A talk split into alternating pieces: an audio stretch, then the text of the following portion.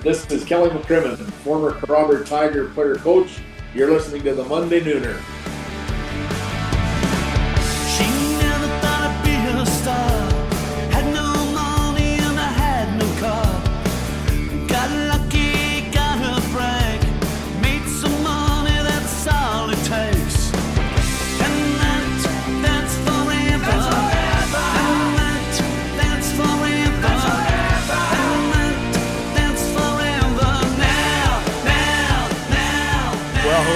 Welcome to all the degenerates and pigeons tuned in. Welcome to Twirl 162 of the Monday Nooner podcast. Our pod, as always, is brought to you by the King of Trucks in Rosetown, Mainline GM, Mainline Chrysler, worth the drive every time, guaranteed. Out to Rosetown. And fellas, we're back with our uh, September twirl. And why don't we start there with a plug for our title sponsor, the King of Trucks, who are back on board uh, again this year as the title sponsor of the the nooner? The king of trucks in Rosetown. And you had that GM and the Chrysler dealership, but now they're expanding. That's right. They said, let's take this across the full mainline group. They love the Monday Nooner so much because they're in Kindersley. They're in, they have the Chrysler, Dodge, Jeep, and Ram in Watrous. They have the new store in Southey.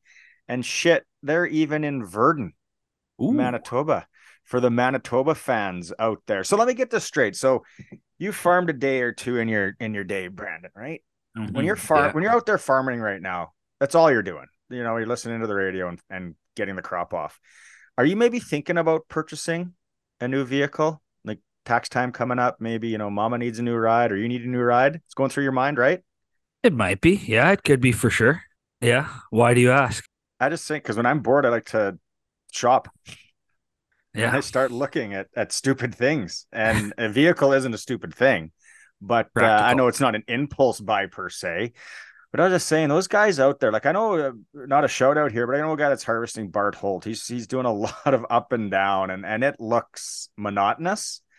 And I'm just like, yeah, I would be probably striking up some deals on uh online somewhere. So we got them all covered now, right? The whole province, pretty much, if you're looking, and in that Virden area. So, yeah, thanks to the King of Trucks. We don't have the specials for this month yet, but if we release another one September, we'll have uh we'll have what they're doing. A lot of used action though. They got a lot. Like the King, the King's best in market pre-owned. It's called unusual deals on those right now. So there you go. Yeah, happy to have them uh, back on board. And yeah, you mentioned the harvest thing. Belts is here too, by the way. He hasn't chimed in yet, but uh, buzzing. The harvest. If he's ever harvested in his day. I oh, harvested it, lots in my day. Lots in my day. Any impulse buys while harvesting? New swather, maybe, or cultivator. That was pre uh, pre online shopping when Belts was running the uh, yeah. whole type combine. They didn't have auto steer or anything. He didn't have it was different back then. You needed both hands engaged. Now everything's auto steered up, and you can sit back and yeah. scroll on X or Twitter or Instagram or whatever, and uh, listen to podcasts. And a lot of people say, like this time of year with harvest, they're getting a lot of podcasts because, like, you listen to local radio, but like, I mean, I remember I'd listen to CJWW to hear like the same news cast like yeah. for eight hours in a row. You just about could recite the news stories off by heart because you listen so long. And then Call for Country comes on or the Saturday night dance party, and then it really gets turned up. But uh, yeah, nowadays podcasts are the are the big thing when you're killing eight, nine, 10, 12 hours. So appreciate everybody tuned in. I know lots of people still out in the fields uh, this time of the year. So we got a special harvest twirl here for you this week, our September show. And why don't we mention one of our other sponsors, actually a brand new sponsor to the Monday Nooner podcast. And they've got roots to that Rosetown area as well. And it fits in nicely because they are our official uh, farm implement sponsor of the pod. Western Sales has jumped on board. Yes. John Deere. And I think if I ever farmed, I'd be a John Deere guy. Just green guy. Because of the song, mostly because of the song. Big Joe Diffie fan, big Joe Diffie guy. But uh yeah, no, they and they they're just they're senior hockey guys and girls too, right? Like what what the dealerships are all around that Sask Valley area. Yeah, seven of them, I believe, six or seven dealerships. Rosetown, Outlook, Biggar, Central Butte, Davidson, Elrose. They got them all covered out there in the uh, Sask Valley part of the province. So really excited to have them on board. And by the way, Rosetown, which I don't know if that's their considered their flagship store or not, but if you did write Barry loves Charlene on their water tower, I don't think it would show up because I actually think their water tower is already green, Rider green in Rosetown. So I don't know if the John Deere green would show up too well on their water tower. Did you say but... Barry loves Charlene? Big Bear loves Charlene, yeah. yeah, so they're um extended hours during harvest serve their customers all the time right? Uh, you call your dealership they got someone on call until 9 p.m and then they also wanted us to talk about expert connect. Uh, it's a free mobile app that you can use directly to directly submit support tickets to our teams. Huh look at where it's come. You talked about listening to call for country and now you can just direct with an app say what you need what would what would be the what would be the main thing that would go down as a city kid? Come on, you guys give it to me. Main Ooh. thing that would go down when you're harvesting right now.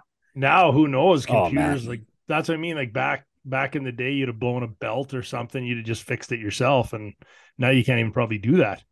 Well, I think the uh, John Deere guys, though, right? They don't break down as much. That green green paint seems to keep going. So Keeps buzzing, yeah. Not as many support tickets, but it's nice to know if you do if you do need one, you can just do it on the old app from the field. You don't have to wait on hold or whatever. I know they've got, like you mentioned, those extended hours too, which is huge this time of year because it ain't no eight to five for the uh, farmers out there. It's a, it's a 18, 20, 24 hour days for some people for sure around the clock working to get the crop off. So yeah, really excited to have Western Sales on board. We're to, they're going to jump in really uh, with both feet in senior hockey season. They're going to be a sponsor of our uh, game of the week, I think. And they're also going to, uh, help us bring some inside info on the Champions League, the Sask Valley, because obviously that's where most of their locations are. And they've got a lot of senior hockey weapons that play for uh, that work at Western Sales too. So we'll give plugs to some of those guys maybe throughout the winter. Western Sales weapons. We got uh, you know, let's get into the last show recap first, right off the hop for Arctic Spas in Regina and Saskatoon. It is hot tub season, no doubt about it. The nights are getting cooler. So you can call Saskatoon or Regina. They got a lot of stock right now, deals going on. You can always ask for the Monday Nooner Senior Hockey deal. But if you need a hot tub, now is the time to buy from Arctic Spa in Saskatoon and Regina. Last show we had from Spitting Chicklets, the Rear Admiral. And I had uh, a number name. of people say, Who is this guy? And why should I listen? And I was like, Spitting Chicklets, biggest hockey podcast in the world, uh, kind of started the thing. They're like, oh, and then once they listen, they're like, really cool story. The custodian thing blows me away. Mopped a hall or two, no doubt. can run. He's he, he yelled at some kids for leaving sneaker marks. They got the black soles on their shoes and they're burning out in the hallways. Laying rubber. You guys, do you guys have any cool uh custodians in your schools? Or are they just kind of weirdos? We had a couple weapons. They're beauties. We had one guy who always wore like his ring of keys on his belt, so you could hear him yeah. from like a seven classrooms away. There's Timmy. Anyway, big key guy. You wanted to keep that guy close to your chest vest, right? Like you wanted, or you wanted to, to have him in your corner because you knew you were going to need him at some time. King George School, Steve. Oh, what was his last name? Prebershewski, something like that. McGonigal. He was uh so he's probably in his late 20s, right? Inner city school, doing a little custodian work. He lived for Thursday and Tuesday night open gyms from seven to eight at Old King George because all we did was play uh, floor hockey and he would come out and dangle with us. And this guy, like, he'd get all of his shit done and whatever to come down and play with the grade seven and eight kids on Tuesdays and Thursdays. So I remember that Steve it was the coolest, probably janitor that any of the schools in Saskatoon greater school division. Probably not as cool now as, as it was at the time. Yeah. A little creepy now thinking back, but oh fucking I just wanted to I just wanted to get out there and twirl with the fellas. And then he no one no one wanted I don't know I'm going off on this. No one wanted to run the rink that one winter. And he said, you know what? these kids. It'll give them something to do. I'll do the backyard. I'll do the rink in the backyard. So I remember him flooding it. Great. Uh, yeah. So Rear Admiral joined us, and then uh, if you haven't listened to it, go back and listen. And then what do we have senior hockey wise? We had quite a bit there too. We had the kid. I shouldn't say kid. The young Oilers fan there from Rouleau, didn't we? Yeah, Brant, Rouleau guy. Big uh, Avonlea slash Rouleau guy. Bringing the Ramblers back to the uh, Div three, right? Belts' is neck of the woods there. They're going to be fired up this year. So we got another senior hockey uh, interview this week and a team that's coming back. We'll get to that. Well, why don't we get into our come up now that we've looked back? Let's jump into the uh, come up, which is for another big sponsor that's back on board. Bob, the Day Group of companies out in Carnduff, Fowles, and the boys. Dennis Day, his group of companies, General Well Servicing, uh, the main sponsor, but we like to give all their companies a plug. General Well uh, back not only, fellas, for the come up, but they're also going to be back for the senior hockey top 10 sponsorship. So they'll be bringing that uh, all winter long here on the Nooner. So happy to have them back on board as, as well. Thanks so much to General Well Servicing. Coming up in the show, as Brandon mentioned, we are going to talk senior hockey and one of the new teams, one of the new teams that's making a lot of noise in the province. We're going to have one of their executive members join us. Some hot and heavy, I don't want to say gossip, but maybe back and forth and borderline threats being posted on social media with a team that didn't get in to a certain league in Saskatchewan. And then the interview, an all timer for me this is one guy I wanted to talk to for a long time. The general manager of the Las Vegas Golden Knights and former Kerrobert Tiger in the Wild Goose Hockey League, Kelly McCrimmon is going to join us. So that's the come up for General Well Servicing. I think people are going to like that one.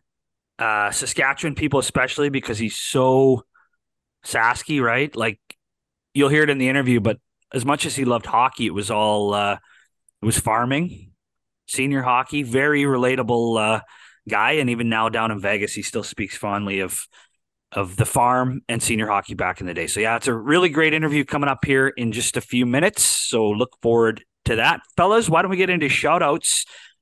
Another sponsor back, Synergy AG, local crop input retailer, locations all over, soil plant analytics. You got those inputs. Uh, you got to get them for next year. So why not support the local guys and maybe why not uh, get in touch this fall and get everything lined up for next spring now, so you're not scrambling uh, right before seeding season next year to get those uh, inputs locked in. So reach out to your local Synergy AG, Brad Hamner and crew back on board too.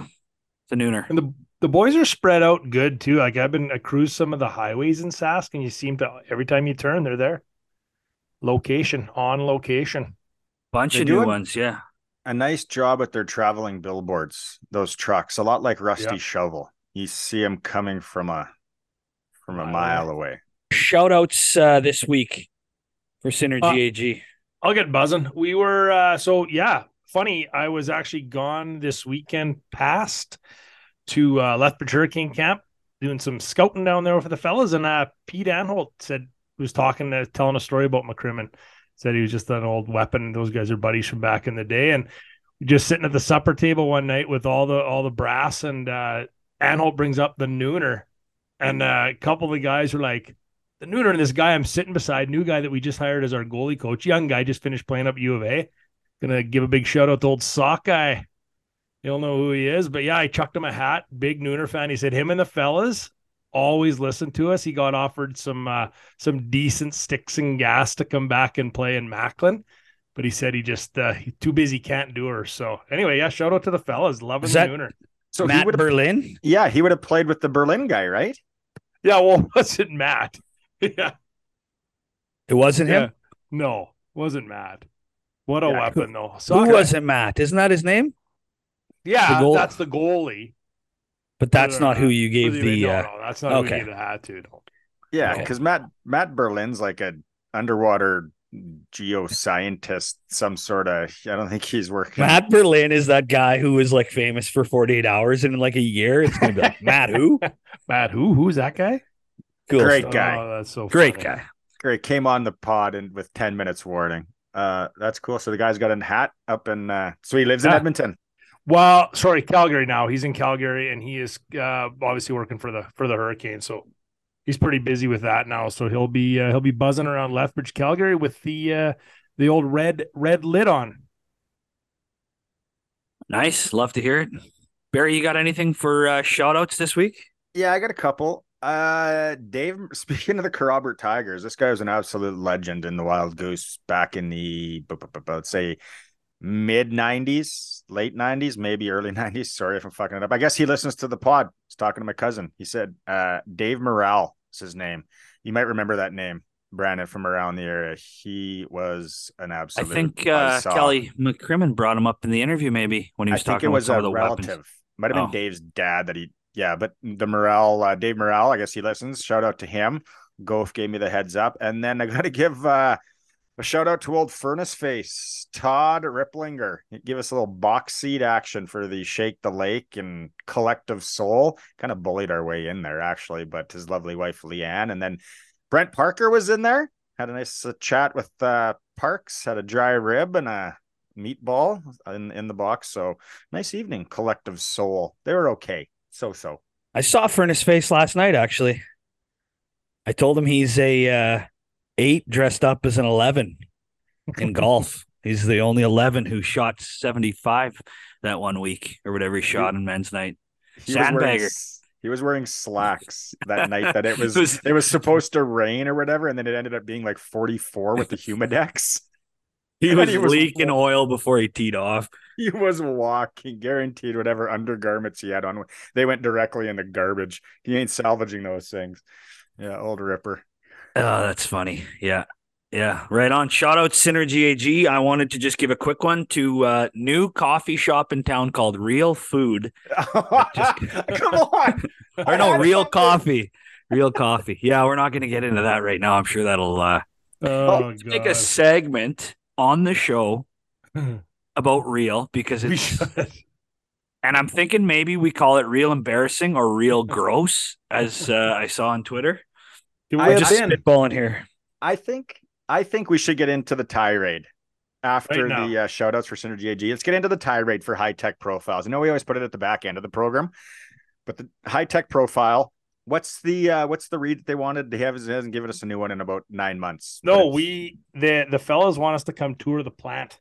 I understand that, but what do yeah. they for people that no are just listening 1st time? buzzing. We're just first buzzing. time. Never listen to the nooner. What do we, we tell them about high tech? Anything done metal wise? They got everything: pipe, flat metal. They can cut, weld, bend, do anything you need done. They can get her done, top to bottom. Saskatoon locations in Saskatoon and Regina. They can do it all. Uh, yeah, I think they do a lot of agriculture stuff now oh, too, oh, right? Yeah, yeah. And welding, stainless welding, aluminum welding, anything you need done. Laser, they have tube laser. laser. Yeah, yeah, laser cutting. So high tech profiles, Saskatoon and Regina. You mentioned people who don't know what high tech is. Maybe we got some new listeners who are like, "I'm going to." What do you? Why do you? What tee is this up. place you guys always I'm talk about? Tee it up. I was just getting into that. I'm going to paint the picture for them. Complex of six ice hockey rinks. Beautiful. Allegedly. When they built it for a scout for anything. Well, Shane, now you're scouting. You get it. Yeah. It is an unbelievable place to go watch tournament. You can Perfect. scout everything in one under one roof walk up and down. One leaking roof. I found I, I found a new. Hey, can I? I found. Hang on. I found a new leak today in six. I just want to say, found a new leak. I was watching. I heard the drip, drip. I actually moved the garbage can one foot and caught the drip for him. Oh, just boy, doing my right. part. So people that aren't fortunate enough to live in Regina, there's this complex. They built it and it was unreal. And they have a soccer center attached to it, and then the old decrepit Brandt Center is kind of in the same complex, but they kind of paint this like campus. They make it like it's they've they've toured. They you know they've they spent a lot of taxpayer money and gone traveling to these places and looked, and they said, okay, well, let's call it the campus because that's what they do in Florida and Dallas or wherever, right? So then this rink has just become neglected and unbelievably uh, run poorly. Oh. And now, if you just tuning in a couple weeks ago, kids were trying to get on the ice 15 minutes, 10 minutes early to skate, young kids. And one of the workers said, Kids can't go on. We're sick of kids stealing our ice. Like, what? You, you work at a hockey rink, man. Like, so anyway, I'm trying to paint the picture for these people. The showers are leaking all the time. Like these guys said, the roof is leaking. They have literally 70 employees on when there's 12 people in the rink You can't park in the back for some reason. They they shut down half the parking lot. It is an absolute joke. And they got this board on there, and there's like some real snake oil salesman on there, and then some. It, it's yeah, it's so the the newest thing is if everybody knows Tim Hortons mm-hmm. and hockey are kind of hand in hand. Like, yeah. you know, we're fortunate. Synonymous. In, in this day and age, you can get a Tim Hortons because there's one right there and then go to any six rinks. So they sat down and I hmm. probably get why they might have thought this, but then you got to think it through. They said, We're getting rid of Tim Hortons beside a hockey rink, and we're going with our own branded bake shop and coffee shop. And we're getting rid of Western Pizza, which they butchered the Western pizzas all the time anyway. So it's probably good for Western Pizza because they're fantastic. And now they're going with their own thing. So what can now now the floor is open, painted it up. Like, is this this? They're just gonna lipstick on a pig nabob, like with the big silver canister. Like, I was just gonna say they got, we, the, we they got the, the silver percolator in there. They're just percolating the coffee. so yeah, I went down there today we were there and went down there and the kids got muffins. They were wanted a snack and they said they were terrible. And they're like, why can we not have Tim Hortons? And I got no answer. I felt like their cat died. Like I felt really bad. I didn't know what to say. Well, you mentioned the the rinks, and I just wanted to say, you said the roof kind of leaks, but to, to, paint the picture, the one rink is the big rink where there's way more seating, and the Cougars play there, and the Patsies yeah. and stuff like that. There are literally 30 tarps on the roof. Look There'll up next time you're there. There's 31, probably 31 30 tomorrow tar- when they see the one that I found. Tonight. Like I think they maybe got some of these tarps when they tore down Tent City at City Hall and got a discount on them and started. like it is literally a quote unquote state of the art facility that has like 30 plus tarps, but to keep the roof from leaking. But to Shink's point, I mean, who's sitting around and they're going, what can we do to make the rink better? I, I got it. I got it. Let's get rid of Tim Hortons. And everyone goes, fuck, that's great idea. That is a great idea. Like, so there has to be more, meetings? there has to be more to that story or no? It, it, there probably is. Oh yeah. But don't overthink it. Like right. legit, what if Tim Hortons wants more money? Give them more money because it's a comfort thing for the thousands upon thousands of people that go to your rink. So what are you going to do? Like you're going to do your own thing now. And uh, so are they going to put their own little food court there? Subway's still there. So they have, there's a, I'm not kidding you. There is a tent there. It is oh. like a oh. tent with tables, and they got like the big brown coffee bots, we're gonna call them, that you wow. get coffee out of, and then they got like muffins and donuts on the table that you could just pick that one, pick that one. I'm not oh, kidding you. We're there tonight. That's what you know. What, what I'm, I'm, I do not think that's permanent, probably, but that's what they're buzzing wow. right now it is actually run so poorly that I've I've come to think that maybe they're trying to run it into the ground on purpose. Trying because they want a new rink. Could be. Yeah, I was talking the new rink. I'm like, maybe they're purposely like screwing this up so bad. I don't know. I so how would how would you how would that work? So you're thinking that they want to lose so much money to, to get a new Brandt Center, like to get a new big rink? Yeah. I don't know how that play would go down. Yeah, well, I don't know either. Because you would have to have major um sponsors, private private investors yeah. into that rink and land. Or you'd have to have some. And why would you invest in something that's losing so much money? So I don't. But I, how is it losing that much money? It, it should baffled, not yeah, lose that, money.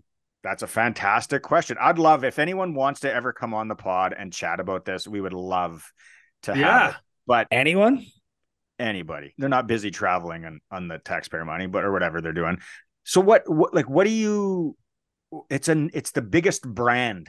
Tim Hortons, it, safe to say in Canada, is the biggest brand. So if these guys ran, let's say the airport, would they sit down and go, we should probably get rid of WestJet? And Air Canada and go with our own planes. Cuz we don't need the we don't need the national brands in here. We can do our own thing. Like I don't I don't get it. So Tim Hortons.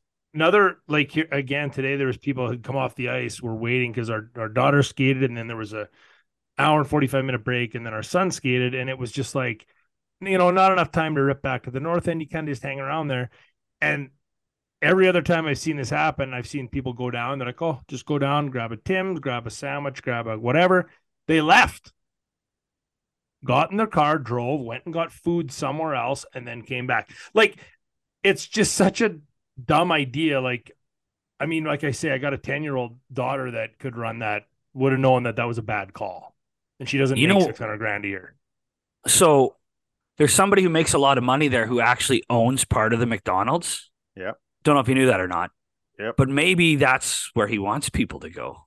No, and that that would be the I guess part of the reasoning.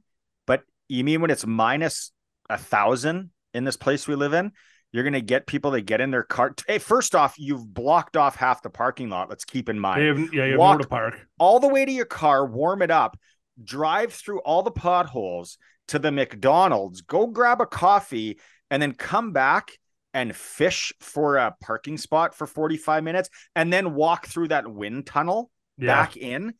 Like skip the dishes is is boom. Hey skip the dishes. Tim hortons front door. Good right. night. Everybody like, chip in. Boom. Done. People are going to be boycotting that that stuff yeah. for sure. Gross. So that's what they had a tent. Yeah. Yeah, like one of those stand-up tents. Like if you you know what? If you go to like a uh yeah, like an outdoor yeah. food market, like that's yeah. what it was. That's exactly what it was with the table and the coffee thing sat on there and and a friggin' little basket with some muffins in there and some basket with some donuts. Swear to God, that's what it was tonight. Unbelievable. That huh. is, eh, yeah. So that I don't hope we painted the picture enough, and and some people out there might be you know mad at us for going off on this, but it's a popular Terrible. topic Terrible. where we are right now. So anyone coming into Regina for tournaments, no more Tim Hortons. Bring, bring your, own coffee. Bring lots of it. Bring the coolers full of it. This thermos is everywhere this winter. Yeah, big, big thermos yeah. guy again. I dream, I boys, I dream of a world or a time where we'll be able to park behind the cooperator center once again in our lifetime. Oh God. What a yeah. Anyway, that's a whole nother that tirade next week. Okay, yeah, save that for next month. That's say that's a tirade or the real embarrassing uh portion of the program real, real for high tech profiles. Yeah, well, let's get to uh, what everybody, or I shouldn't say everybody, what some people would be tuned in for, and that is the interview because I know a lot of people are excited about uh, this guy coming on the show. I talked to quite a few people within Western Hockey League teams, and every single one, and most of them from rival teams from the Brandon days, couldn't say enough good things about this guy, the Crim Reaper, a legend in the hockey circles and GM of the Vegas Golden Knights Stanley Cup champions. Kelly McCrimmon, before we get into the interview, our interview sponsor is Ritchie Brothers Auctioneers, fellas. It is always auction season always buying and selling if you're in the market for anything heavy equipment or agriculture, transportation, construction related. rbauction.com. Get signed up and uh, get bidding unreserved auctions with the largest auction company in the world. Fall auction season just around the corner as well. Here, lots of farm sales coming up. But Ritchie Brothers Auctioneers brings the interview with Vegas Golden Knights GM Kelly McCrimmon. Uh, like we mentioned in the show, um, and like when we talked with Rear A or Rear Admiral on uh, from Chicklets, I said, "Well, who's your white whale?" And I said, "Well, Mike Modano, but he doesn't do podcasts." I said, "The other guy I really want to interview is Kelly McCrimmon," and lucky enough, we have him. And actually, this is the second time I've got to interview you, Kelly. The first time I was a fledgling sports reporter at Global Sports in Saskatoon, and we were in the bowels of the Sask place, and I said, "You know who you are?" you're the Bill Belichick of the WHL. And you looked at me like I had three heads. But no, thanks so much for taking time uh, to, to be on the Monday Nooner with us. Yeah, well, thanks for uh, thanks for having me, guys. Look forward to it. Good to get on with some Saskatchewan guys. It'll be fun. When you think of Plenty Saskatchewan, Kelly, what's the first thing that that comes to mind for you? Uh, I think for me, uh, growing up on the farm, always been uh, really proud of uh, you know my roots as a farm uh, as a farm from a farm family, and uh, you know just uh, simpler times, right? It was uh, it was uh, you know hockey. of course, Brad played hockey. I played hockey. My dad played senior hockey, so that dominated our lives. And then we loved farming, both Brad and I. uh, really enjoyed farming, and then just uh, you know just being from a you know a really small town. Plenty was about 250 people. Uh, when we grew up there, we went. Uh, that's where you know it, it went from uh, grade one right through high school. It was a real good school actually uh, in Plenty, so that's where we went to school. And then of course, as it works, if you're playing hockey, you end up moving away at a young age. So I was 15 when I moved moved away. Brad was the same, but Plenty's always always been home. We went uh, through there last summer. Didn't get through there this summer, but we went through there uh, last summer, and it's an area we're really proud to call home. So, when you were growing up, did your dad have a rink in the yard, or was there a rink in Plenty that you went to? And and how often were you guys out there? Uh, we played in Plenty, um, you know, and, and, you know it's just a sign of how different uh, you know times were then uh, compared to now. So, uh, you know, Plenty Dodsland was a big rivalry. Well, you know, as time went on you know small towns had to combine to make teams, and then for us. Uh, would have been would have been Pee Wee, I think, where Brad and I both started to play in Rosetown as well, which would have been, uh, I think, B hockey is what they uh, would have referred to it at the time. Playing was D hockey, and uh, our dad was uh, playing and coaching with uh, with the Red Wings in Rosetown. So that 50 mile chunk of highway we do know very well, and then that's where you know, just got us to a much higher level of hockey when we went went away to play in in Rosetown. I didn't I didn't understand until I kind of started researching about how close you guys were in age. Like there's just over a year, a year and, and however many months. But so that that must have been so awesome being able to play together and, and having that older brother, you know, to push you a bit. Yeah, it was, and we were really close. And uh, you know, and again, times were so different uh, then that uh, we did everything together. So that was uh, just kind of how it was. And, you know, we lived five miles uh, from town. So when you got home from school, it wasn't like, uh, you know, people were stopping over. You did your own thing at your own uh, place out in the yard or in the, you know, the barn or wherever you were uh, going to spend your time on a given day. So Brad and I were really close. We were one year apart in school. And then in, in Plenty, we would play together uh, every other year. In Rosetown, not so much because uh, uh, he would be an age group uh, ahead of me. And then as time went on, we did play one year uh, together in Brandon, which was which was awesome at the time. And then, you know, just given everything that uh, that happened, it was even uh, more special as uh, as time went on. So you mentioned your dad too, and I think Brandon heard some stories of, of how he was, you know, a big senior hockey player. What when you go back and think about watching your dad and just watching senior hockey back then, what's kind of etched in your memory?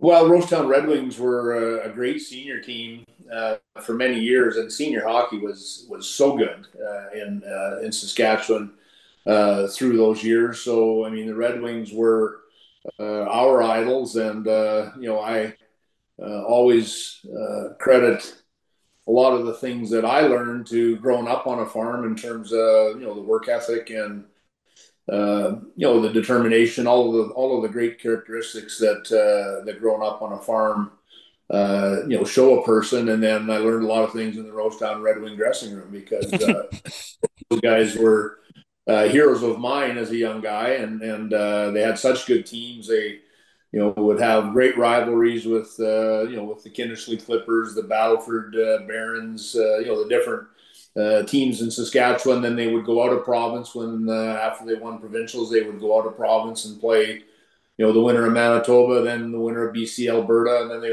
at that time, it was the Hardy Cup, and they would have went to the Hardy Cup. Uh, it's now the Allen Cup. They would have went to the Hardy Cup, I think, three or four years that they would have went there. So senior hockey was was really uh, really big in Rosetown and Saskatchewan at that time. Just how good was your dad? I heard lots of stories that he was he was an unbelievable player, and you know maybe he could have been good enough to play some some pro hockey. How good was he?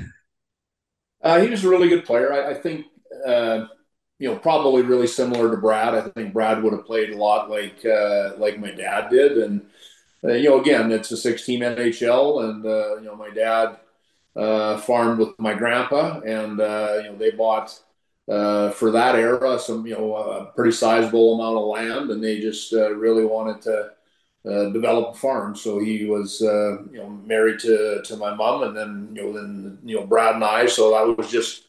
the way that that was done at that time, he played junior with the Saskatoon Quakers, and then uh, you know, a lot of senior hockey after that, but never ever played uh, professionally. I think, you know, I'm sure he could have. It just uh, it just wasn't uh, wasn't uh, part of the plan at that time.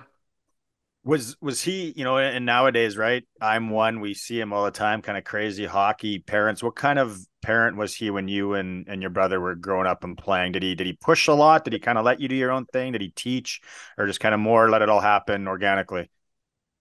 I think just let it happen organically. It was uh, such a common thread through uh, our family. My mom was, uh, you know, a great hockey parent. Did a lot of the driving of uh, myself, Brad, and any other uh, players from our area that might have been playing in Rosetown because my dad was always busy with hockey, and then of course uh, we had cattle. So you know he.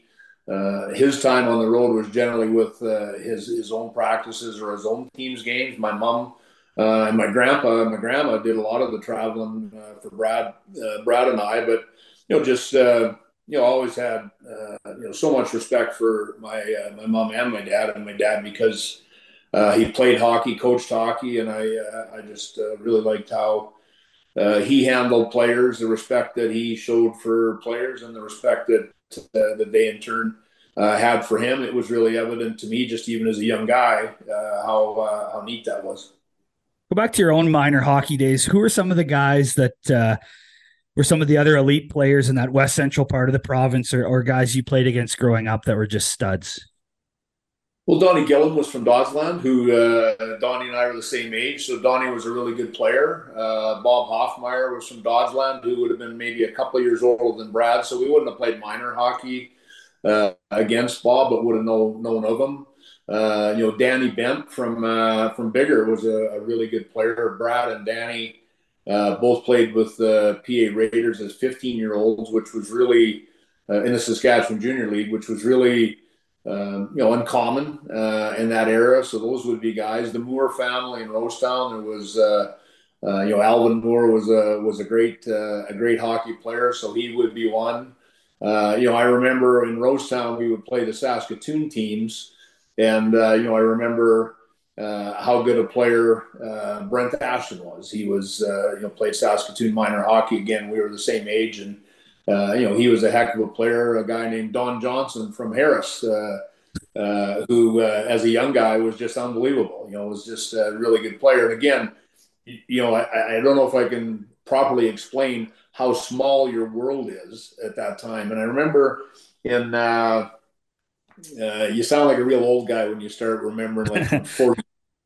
I remember when Brad played in the Saskatchewan Winter Games, and uh, uh, he'd have been maybe 12 or 13, and uh, and there was a team from the south was coming, and they had this guy named Brian Propp, and you know we we'd only heard of him, right? And yet then you see just how good he was, right? So you know there's there's uh, uh, there's players everywhere, and uh, you know Brad was in his peer group one of the best uh, players there was. And then when we saw uh, Brian play, you just realized, wow, how good uh, you know that player is.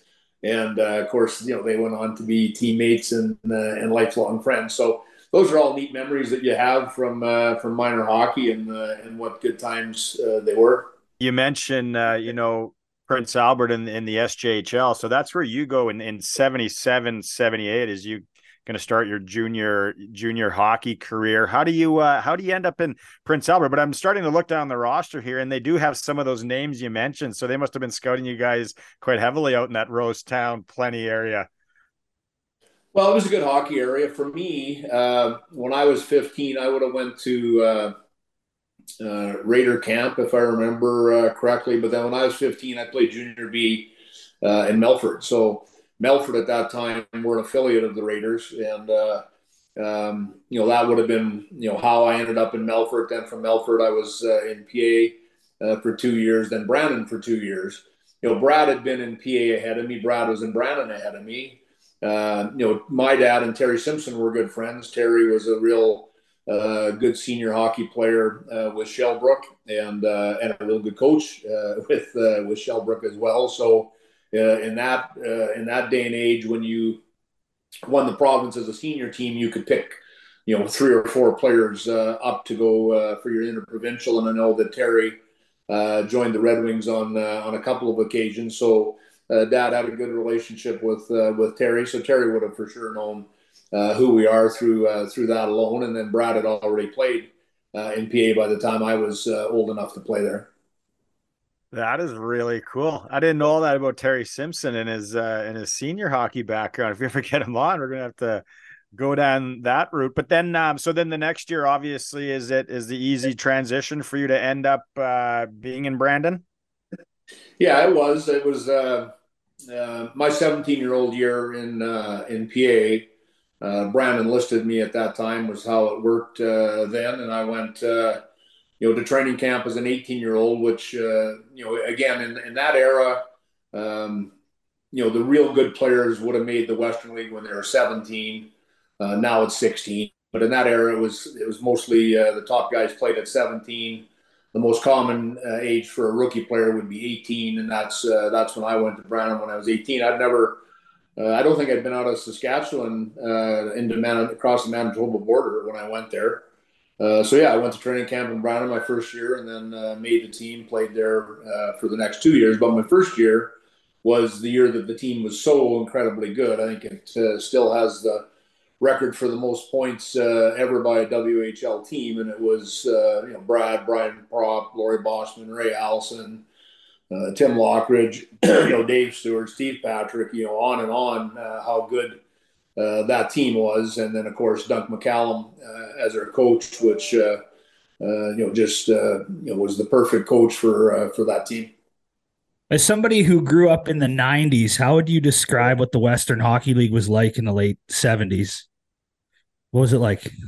Um, well, it's it's such a big part of society now how we judge past events through today's lens, right? So uh, how was Brandon in the late seventies? Uh, I had the time of my life. I uh, I couldn't have been happier. The Brandon Wheat Kings were uh, a great team. I was treated incredibly well. You, uh, I always remember Brad saying, and then when I ended up working in junior hockey for as many years as I did, I would tell different players this at different times.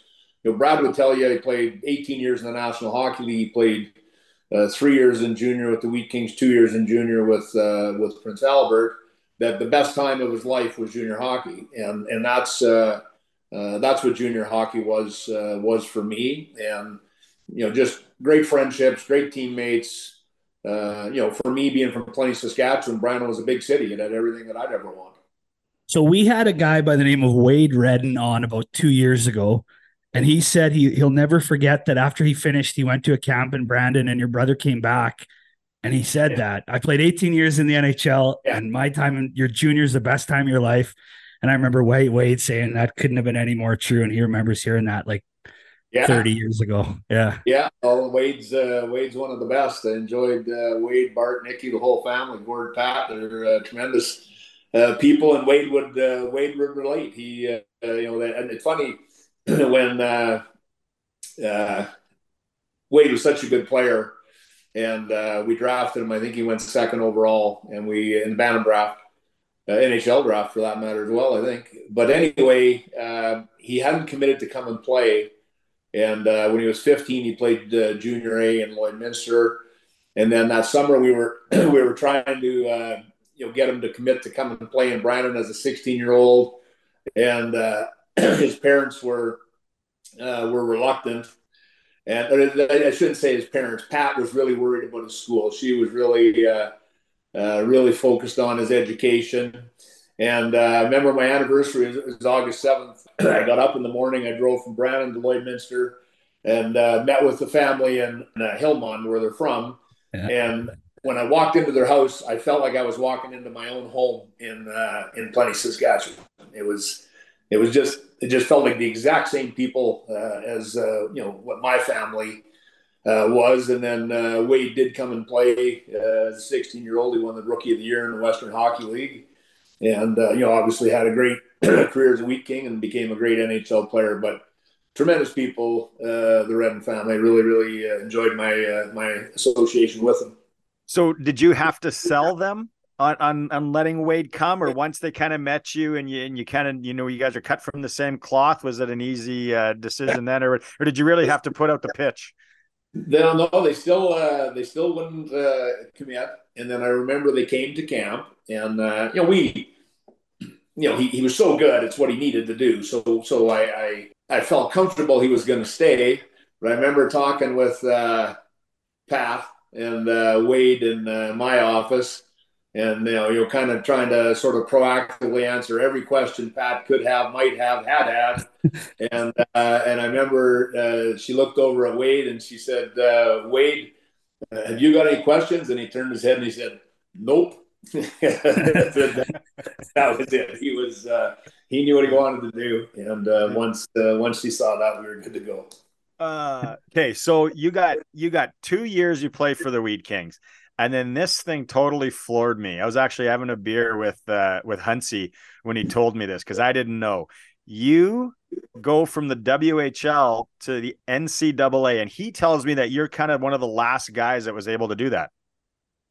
Yeah, that was the last year you could do it. Uh, the other guy that uh, that did it was uh, had played in Cornwall. It was Newell Brown, who went on to play professionally and and uh, has been an NHL coach uh, for many years as well. And yeah, it was just you know a, a, loophole that was there if you signed what they call a schoolboy contract to go to college. And when I came to Brandon, Brad had signed one um, because he was really uh, heavily recruited by uh, by Denver when he was in uh, Prince Albert. Marshall Johnston, a tremendous hockey man, uh, was uh, trying to recruit him to go to Denver. Brad wanted to play in the Western League, but just sort of as a safeguard, he signed a, what they called the schoolboy contract. So when I went there, I did the same thing, and then because I did that, I was able to take a scholarship uh, to Michigan, which is where I went for the next four years. That's crazy. So yeah, and you spent four years, I think, captain the team your last year. What did uh, what did you take down there, uh, education wise? Business. I took business at uh, at Michigan, and I really, uh, really, really enjoyed it. It was, uh, you know, such an eye opener for me. I'm, I'm from Plenty, of Saskatchewan. Uh, the football stadium at at Ann Arbor holds 105,000 people, and I remember at that time that was as big as the city of Saskatoon. So uh, you know, really, uh, my dorm I think had 1,200 people in it, uh, and, and, you know, after a transition, and the first uh, the first half year was hard. It was really uh, just so different than what I had known. I'd been out of school for two years, so that was challenging to get back in in that rhythm. And then just absolutely loved it. Really, really enjoyed my time there. Um, you know, came to appreciate uh, how great a school uh, Michigan is, and uh, really, uh, you know, just sort of even you know, you know, since then, just uh, you know, you know, just along the way, you you realize what a great academic institution it is, how big their athletic programs are. So, I was very fortunate to be able to do that.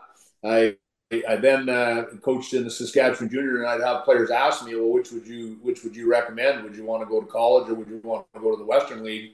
and I always felt really grateful that I got to do both because they were both uh, incredible experiences uh, for me.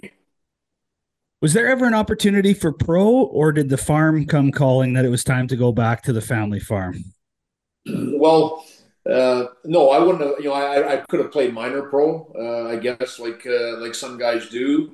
But uh, I was pretty clear in my mind what I wanted to do. I, I think that uh, I love farming, and and uh, that's uh, I guess uh, probably uh, surprising that I didn't end up uh, continuing to farm for how much we planned to do it. I got married after my uh, sophomore year at, uh, Michigan. My girlfriend uh, Terry, my wife today, from Brandon, and we just wanted to wanted to farm, and you know. In, in that day and age, our farm was a good sized farm, and Brad always came back uh, to work on the farm in the summers as a as an NHL player. I don't think he ever wanted to run the farm, but he uh, liked to be around the farm, and that was uh, that was our plan. That that's what we would uh, that that's what we would do. So whenever you know I was married, or, or uh, uh, Terry was pregnant with our, our first child, our daughter Chelsea. And yeah, it was it was exactly what we wanted to do when we moved back to Plenty from from Michigan. Was was coaching or and and being a general manager of a hockey team something you always wanted to do in those years that maybe you were in Michigan and Brandon, or was, was it not even on the radar? Uh, not really. You know, I'd always, uh, you know, I'd always enjoyed the the leadership uh, opportunities that you have uh, from sports. I think it was my personality uh, a little bit. It kind of lined up with uh, the things that I believed in. And again, I, I, I, did nothing but learn from the very best people. I, I, I, told you the regard I had for my dad as a person and a hockey person.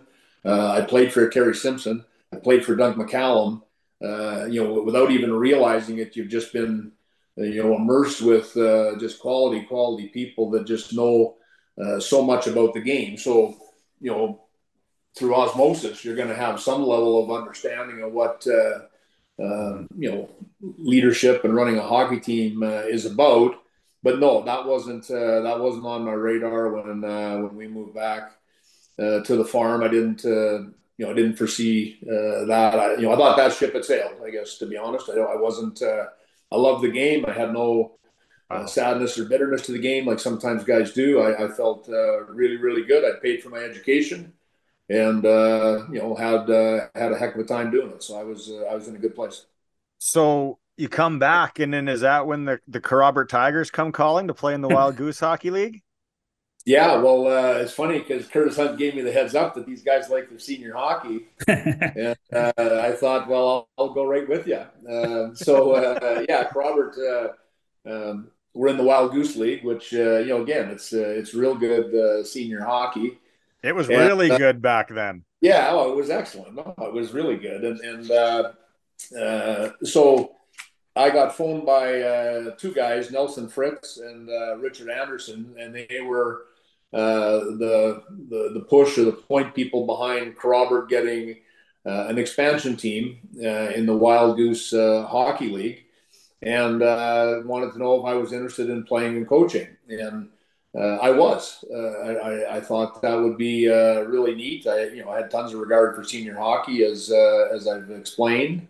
Uh, it was uh, I think 25 minutes from our our house at the farm to uh, and I said that yeah, I would do it, and it was it was two years we were there,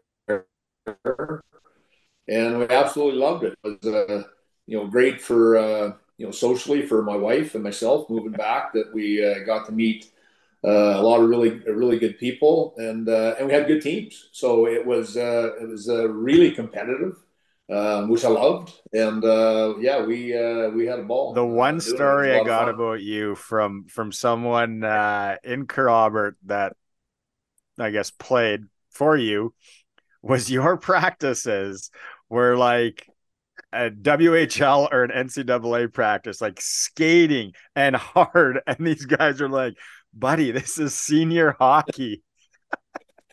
Yeah, they, they guys would have worked all day and everything else, right? That's how uh, uh, that's how it works. But uh, I would do it right with them. I wasn't standing at the boards uh, blowing the whistle. I would uh, I would do it as well. So uh, too dumb to know any better, probably is the long and short of it do you remember? Do you remember any guys skating against? You know, when you're when you're playing senior there and some solid guys. I think that's that's the that's the era because I'm like seven, eight years old. Kerrobert had the chicken wire, the yellow ice because they had awful water there back then. Um, but you know, and then like we talked about, that wild goose was good hockey. Like yeah, was, was a really, lot of yeah.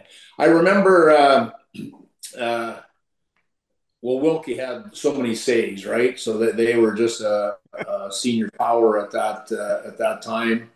Uh, I remember a lot of the guys that we uh, that we had in uh, in Kerrobert. So I was a real, you know, young guy to be a, a head coach in uh, senior hockey. I remember uh, Craig Slusser, who you know, I don't know what he'd been maybe 34 or 35, you know, I, you know, much older than I was at that time, but what a steady, uh, steady guy he was. Kerrobert had the advantage that they could get work for people, right? So uh, he was a really, uh, uh, you know, just a great resource for uh, for a young coach. But I remember, you know, uh, what what what relation would Arlie be to you? Cousin. Yeah. So I remember these guys. Arlie Ar, Arlie Shinkrak played center. He wore number three. Don't know don't know why. Uh, Angus Phillips wore number five. Tim Phillips were number eight. I remember real good player could have played junior easily was a guy named Dallas Morrell was a really good player uh, on our team. Uh, you know, at Stan Bergen and goal, who was who had been a real good junior goaltender. Uh, some real good players from Kerrobert. And uh, yeah, the team did well. The the team uh, did well. It was uh, it was more fun than we could have ever uh, imagined, and I think uh, I think the people really uh, you know appreciated the team in Kerrobert. How does how does North Battleford come about? So I did the two years in Kerrobert and North Battleford in the Saskatchewan Junior League. Um, we're looking to hire a coach, and I got called from uh, Bob Shepard. So Bob was the general manager uh, of the team at that time, and he uh, interviewed me to coach the team, and and everything, know, everything that I did in Kerrobert, uh, I, I stayed right in Plenty. Right, I just lived in our house at the farm. Then when we got the opportunity to go to Battleford, um, I had to move there. And yet, training camps started, you know, late enough. Still, you could get, you know, the bulk of harvest done. You moved away for the winter and then you move back in the spring. So, uh, you know, when I was growing up, my dad did that for a couple of years in Lloydminster. He did it for a couple of years with the senior Quakers. So it wasn't, uh, uh, you know, it wasn't unheard of. So, you know, we had a young family. We packed up and we moved to, to Battleford and, uh, and, and, and worked there. So now it's, you know, it's, it's a, um, you know, much higher level again. It's a different age group of players, junior hockey. And uh, we had a real good year in Battleford. I really, really enjoyed working for, Bob Shepard, who was uh, a great mentor for me, let me, you know, uh, do lots uh, in terms of learning and everything else like that, but was an experienced guy that uh, could help me with, uh, you know, all the different things that we that we encounter. And I thought he was really helpful for me. So that's what took me to Battleford. But you know, again, every step of the way, you know, even now that I've coached year junior hockey, I had no intentions of doing anything but farming. So you go to you go to Lloydminster. How come just one year in Battleford, then you go to Lloyd and your team only wins 16 games? You must have had a, a tough squad, not a great roster you picked up there. So uh, in Battleford, we had a good year, and then uh, I actually, if I remember this all correctly, I replaced Norm Johnson uh, in Ballard. and then and then uh, I'm sure you've had Norm on your show different times. no, then, we've had requests. A lot of lot of stories, that's for sure. yeah, yeah a lot of Norm stories. So so then I did the one year. Then Norm bought the team.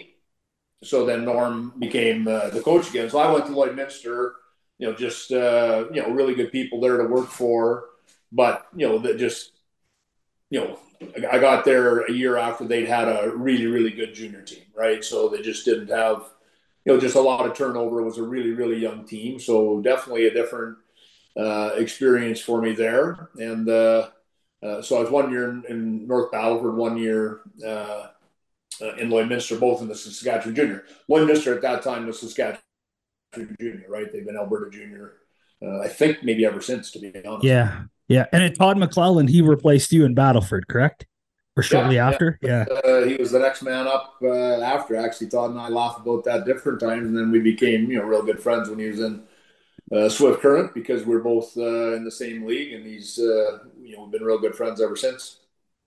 So then now now do you have this itch to like coach and you know be a GM in hockey and maybe farming isn't you know like are, are now are you thinking okay I gotta maybe pursue this to that next level which is the WHL um no, not really. Uh, when we uh, uh, had the opportunity to go to Brandon, so that would have been in 1988. Uh, um, so this was different in terms of um, you know what we were the decision we were making involved some trade-offs that weren't uh, that weren't perfect because we were moving you know the, the job in Brandon was year round right so we were moving away from the farm and I would have been uh, I guess 28 and uh, our kids were I want to say four and two, and uh, we moved to Brandon, which was my wife's home, so that part of it was uh, was good, mm-hmm. and yet uh, those goodbyes were uh, were tough. I've got a two year old grandson now myself, and uh, I say to my wife Terry all the time, I, I can't believe my parents wouldn't have just been bawling their eyes out when we drove out of the yard that day. So, anyways, we go to Brandon, and then I still planned on uh, going back to the farm. I wouldn't have uh, I wouldn't have done that any differently. And then uh, a year into Brandon, I get the opportunity to be the general manager. So I'm the general manager when I'm 28 years old. And then um, my first three years in Brandon, you know, this is one of the you know the, the, the people that you come across in your life that are so uh, special. So my first year in Brandon, uh, so I was in Brandon in the late '70s. They had unbelievable teams. In the '80s, it was it was a real struggle. The struggle off the ice with the ownership. It was community owned. The the the philosophy almost seemed to be, you know, have an old team challenge for the final playoff spot you know, on a on a year where it works out, they'll make the playoffs and lose out in the first round. On a year where it doesn't work out, they'll miss the playoffs. So when I got to Brandon, uh, my first year, we uh, and we had some we had some great great kids on that team. So we've got Jeff Jeff Odgers, uh, Chevy, uh, you know Kevin Chevy, really really uh, good character guys. Brad Woods, Bob Woods anyways, that team we make it uh, we make it to the game seventy two. We're tied with Swift Current. We play a tiebreaker game uh, in Swift Current, and uh, we lose. And uh, you know, Swift Current, I think if, if, it was the team that ended up being the, the, team that won the Memorial Cup in Saskatoon, you know, two or three years later, right? It was, it was just a real young team that, that developed and uh, and became a real good team. So basically, in years two and three, when I was in Brandon, we uh, we just ripped the heart out of the beast and started over. We just uh, traded away every uh, player of value that we could. Um, so my second year in Brandon, we won 18 games, and uh, then uh, my third. year, But I thought I thought the worst was behind us. So my third year in Brandon, we uh, you guys will have these numbers in front of you. My third year in Brandon, we won 11 games, and and that summer uh, Bob Cornell, uh, who was the majority owner of the team, uh, came to me and, and sold me a third of the team.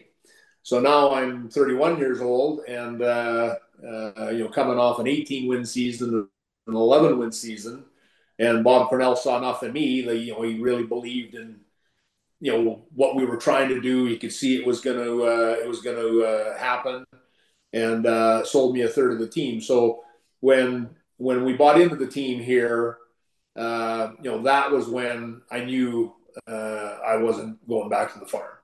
So that was, you know, bittersweet a little bit. I mean, uh, you know, crazy to have that opportunity uh, hockey wise with uh, ownership and uh, being a general manager in the Western Hockey League, and yet some sadness because uh, of what it meant uh, that we were leaving behind. And you know, from that that point on, it's it's been hockey every day.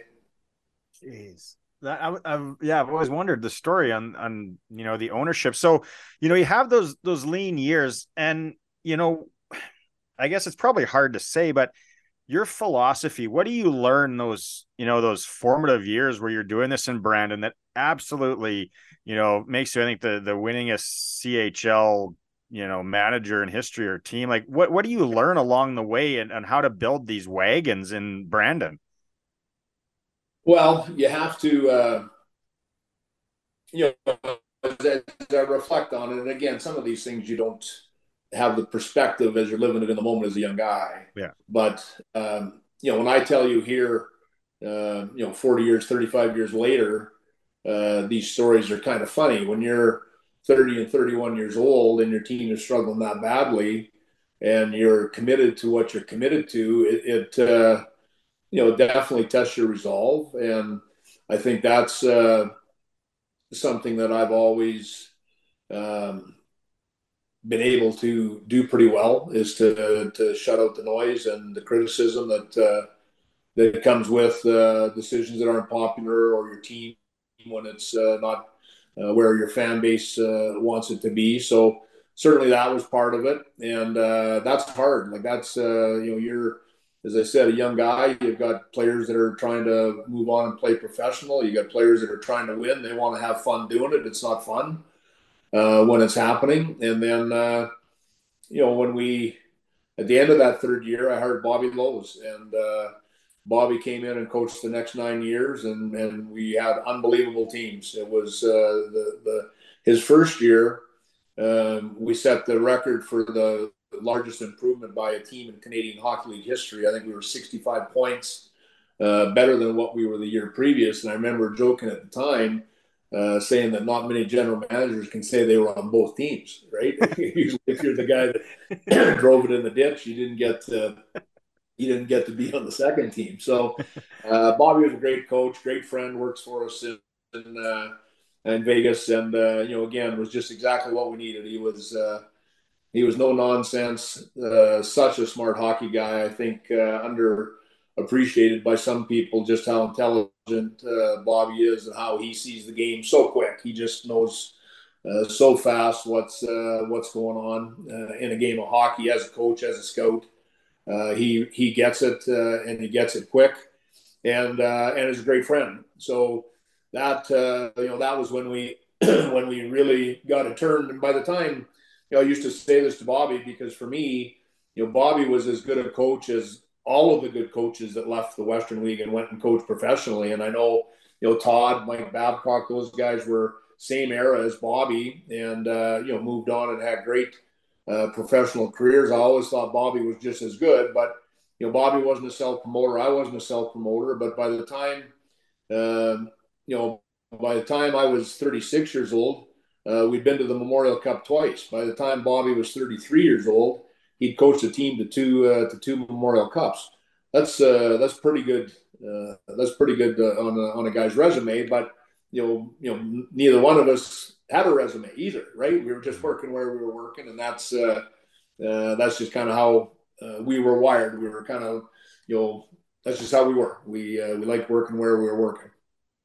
I don't expect you to retell this story, but I think Chris Dingman told a story one night that uh, Bobby Lowes got into it with the scorekeeper in the Crush Can in Moose Jaw when he let time run off after you guys had scored the tying goal. Do you remember that?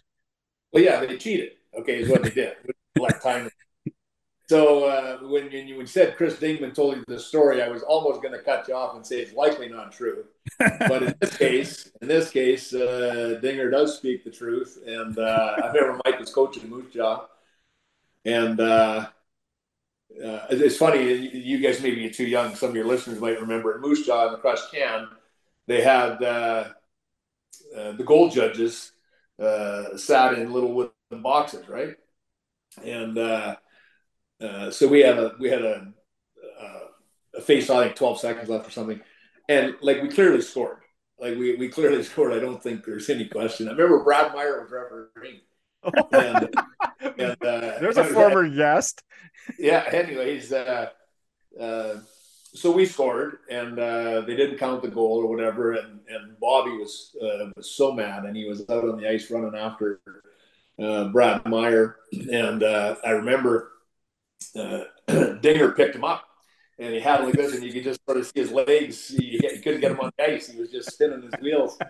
And then I went on the ice, and then I remember chasing Brad Meier down the hallway on the other side, and uh, it was a crazy, crazy night in the Crush Can. Not not uh, not the only crazy night in that building, but I remember I was standing, I was standing at the glass, and uh, I remember uh, pushing the goal judge's uh, booth there and it was rocking back and forth, and uh, it didn't go, it didn't tip over, but yeah, that was that was quite a night. Uh, Meier told the story about getting chased out of Flin Flon and getting in his uh, Chevy Cavalier and getting out of town. He'd probably do the same thing in, in Moose Jaw. I'm sure, I'm uh, sure he remembers it. Sure he remembers. um, you know, so I, I remember too, it was like the weirdest thing, and I didn't really get it in, until I was actually working at Global and you guys were so good. I think the Blade did to play a couple years. You guys had to always move out of the rink because of the egg days or whatever. That first round of the playoffs. And fair, yeah. We, we, had we had when we had Ray Ferraro on. He tell he tells a story about like they played in Virden or somewhere. It was like a weird like where you know where was the weirdest maybe place that you guys thought you might have to play a, a first round series or a few games in all those years of that. Well, it happened to us a lot because we made the playoffs. Yeah, uh, pretty much every time, every year, and uh, yeah, it was the Royal Manitoba Winter Fair, which is one of the best uh, in the country. Um, yeah, it, uh, it it happened right as as, as the playoffs started. So um, it, it just it never uh, it, it, never lined up. So we always, if, if, we had home ice, you know, we could play two, three, two. If we didn't have home ice, well, now we got to find a place to play, you know, three, four, and six, right? So we, we made really good use of the Winnipeg Arena. And uh, we had some great games in the Winnipeg Arena. Some really, really good games against. I remember playing PA in there, Saskatoon, Regina in there. Just had great series in there, and it was at because it was at spring break. A lot of our Brandon fans would would make a make a trip right? They'd go to the games in Winnipeg. So at the arena, we would draw well, and uh, the configuration of the arena, they had kind of the two upper decks that they had built on, but the but the main bowl uh, had really good atmosphere. If you had 6,000 people in there, it had really good atmosphere. So we played there uh, for the most part. I was never involved in the Virden. I think when I played, we might have played a game in Lloydminster, but uh, but uh, uh, Winnipeg was always where we went. Yeah. So then uh, the, the the Jets came back and the team, the Moose went down, or pardon me, the Jets went downtown, and obviously the arena was no longer in use. So we played our games at uh, the MTS Center, as it was called uh, then, but we never drew nearly as well. And it's just it's just enough further into the city. I don't know how well you know Winnipeg, mm. that I just don't think Brandon people were as comfortable uh, coming. So we didn't draw as well. So we did that kind of out of necessity, but it never ever had a great feel to it. Well, then the Jets moved the Moose back from St. John uh, to Winnipeg. So now you've got two pro teams in there. There just isn't the dates uh, for it to work. So then we played uh, a couple of years. Uh, so this would have been after. This would have been when I still owned the team, but was uh, working in Vegas. We played two years in in Dauphin. Was where we played, but it was a it was a you know a real challenge every year and you know, to an outsider, it just would make no sense. Why would you not uh, move the winter fair? And I always used to say it'd be easier to move Christmas than uh, than the winter fair. And uh, it's just a really prestigious event. And yeah. Uh, you know, now and just the, the, the little uh, you know kind of benefits. The WHL have gone a week later with, or the CHL have gone a week later with the Memorial Cup. Well, that makes the regular season a week later.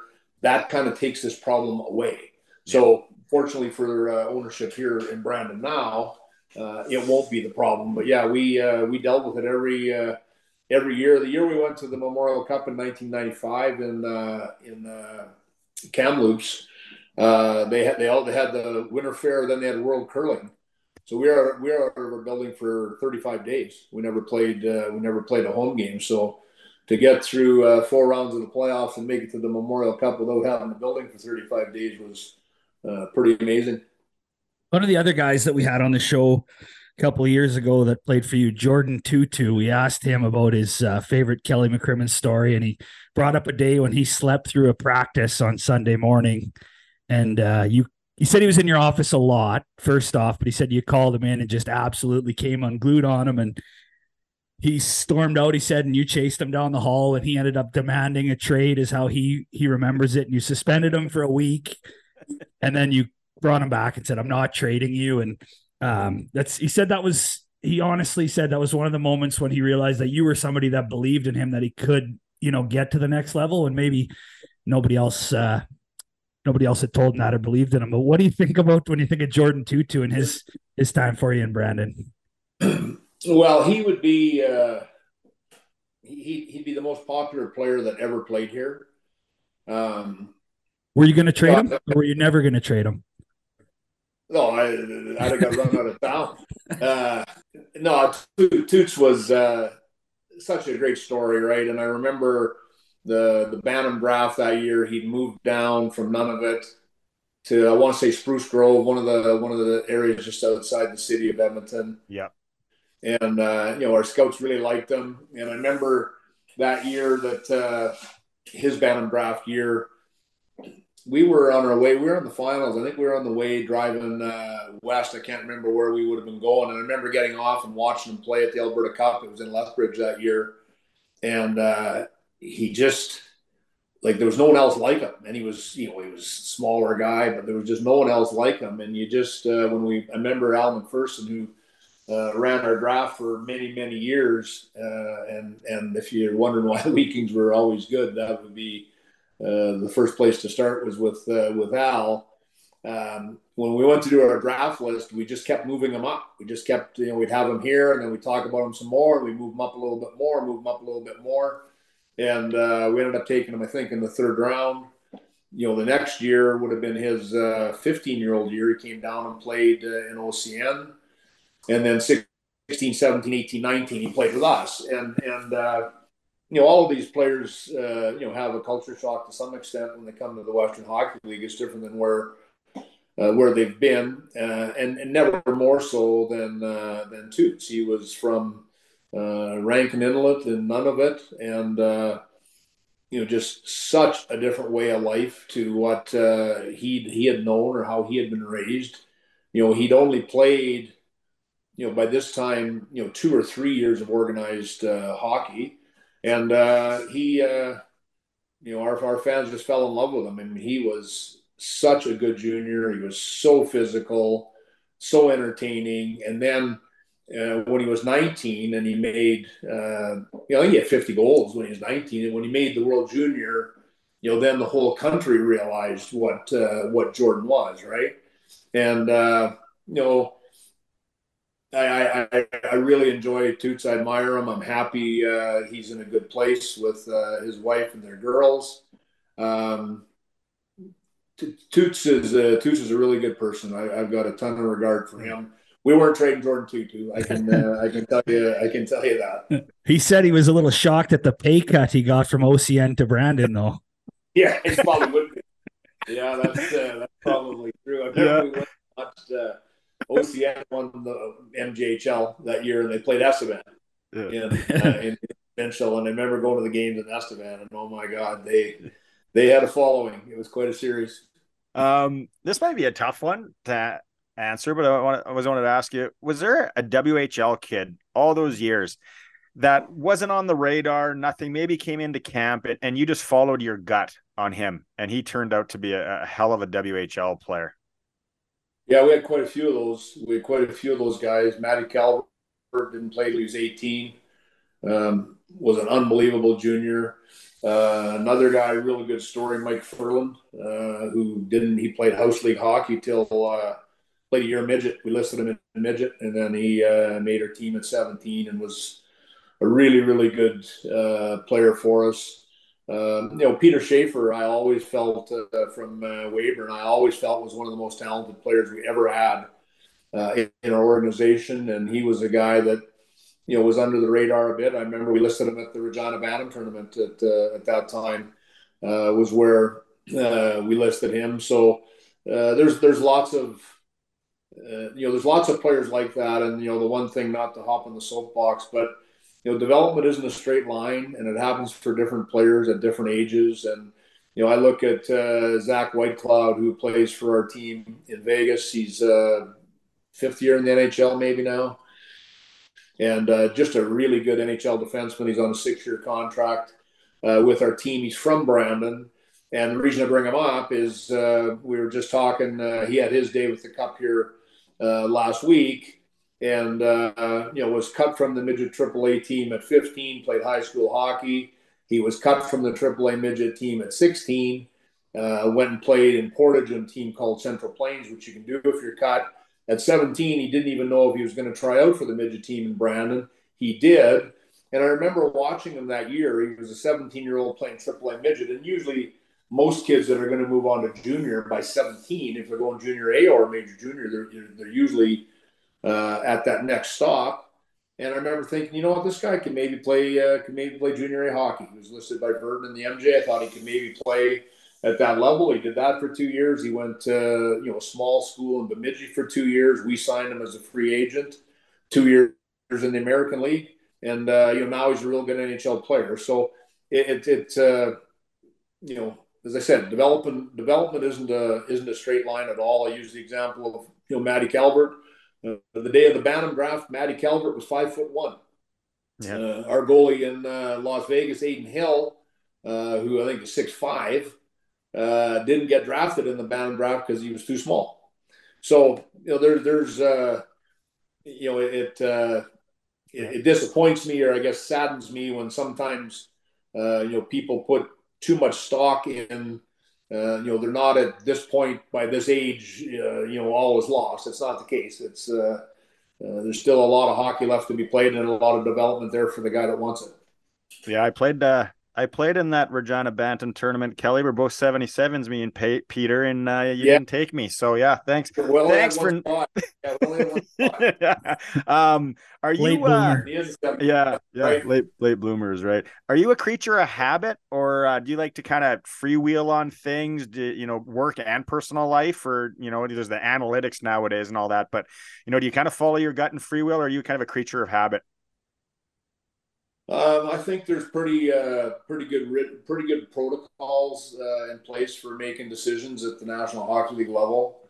I think that uh, you know you'd be foolish not to use the resources around you, and uh, we don't make uh, we don't make an, a move in our organization without knowing uh, what it means analytically, and yet it doesn't dictate what we do. We want to know it's it's information that's available that's uh, not subjective. It's uh, objective. It is what it is. It's uh, you know our our people present it uh, in a manner where they're not trying to jam it down our throat. They're trying to make us aware of something that they see that maybe uh, you know to to a person's eye they don't see. So uh, I would tell you that more often than not, we see what they see. So it's not it's not it's not hard to work together at all and then uh, you know that's that's part of being a uh, a decision maker is there's going to be a point where you know you've uh, got input from uh, your organization from your pro scouts or your amateur scouts whatever it is that you're uh, deciding. You've got where uh, things are from hockey operations and analytics and someone still has to make the decision. So i think the key is to have the most information you can but then uh, a lot of these decisions are hard. A lot of these decisions are hard. We've had to make a lot of them in Vegas, mm-hmm. and uh, you know, I think, um, you know, be, because we do them, uh, that sure didn't mean they were easy. But if if you believe uh, in in doing what you think is right for your team, then you you have to uh, you have to do that, and that's uh, that's how we run our organization, and that was part of what was uh, rewarding about seeing our team uh, become a champion. We stood for uh, the things that we believed in and uh, felt we were uh, doing the right things, and uh, and we were. How did Vegas come come about for you? Like, take if you can tell that story quickly. Like, was yeah. it a you know a long process, something quick? Because yeah, like how did that all come about? Well, the you know Vegas didn't get a team till June of 2016 George McPhee got hired, I want to say July 15th uh, of that same year. Uh, he would have called me. I never knew George at all. I never talked to him in my life. Had no wow. past uh, history with him. Hadn't uh, spoke to him by phone or or any uh, any other way. And uh, he called me late July, and we talked in the morning. he called me back again um, shortly after five that day and I thought to myself, and I and I I had some discussions going on with some other teams, and I told George that uh, at the time because I didn't want to, you know, mislead uh, anyone. So uh, he then called me back the very next morning, and you know I was pretty uh, sure by then he was going to offer me the job. So when it came down to making a decision about you know which job to take, uh, I was fascinated by expansion. I was really um, you know, the chance to go in with a blank canvas, to hire all your own people on the pro side, the development staff, the amateur staff, uh, you know, the, the deep dive we did on all 30 teams at that time, uh, it was like it was like taking your undergraduate in the NHL in one year. It was, wow. it was so fascinating the, the the learning, the knowledge, the strategy, the trades we made uh, it was it was an absolutely incredible year and experience. Um, that's kind of what swung it for me as to why I wanted to go there. What was so different as it played out is we thought it would be a real slow cook that we'd draft and develop and, and maybe you know maybe by year six we'd make the playoffs. so of course that all changed in uh, in year one uh, with uh, the success uh, that that team had. But that's how I got uh, to Vegas, and then after you know, uh, we did the work in the expansion year. Then we had the two seasons, went to the finals, lost out the second year to San Jose. And then George uh, promoted me to general manager. He moved up to be the president of hockey operations uh, at that time. We had Brayden McNabb on a few weeks ago, and he talked about how much he hated the expansion draft ended up being a, a great thing. What was the hardest thing about the expansion draft for you? If there was, you know, maybe one thing or a few things that was really difficult. Um, no, it was there was nothing that uh, was uh, it was it was awesome. It was uh, so much work, but uh, so good for our staff. So good with uh, getting a, a, relationship with Bill Foley, who sat in through uh, the whole part, and you know, there's a, there's a group of people put together that you know not everybody even knows everybody. So there's a there's a process of team building and culture setting and you know what the organization is going to stand for, what we're looking for in our players. I mean, those kind of discussions uh, are really really uh, uh, intriguing for me. I enjoy that. So there was no uh, regrets of expansion at all. And then uh, year one with going to the Stanley Cup was just for me.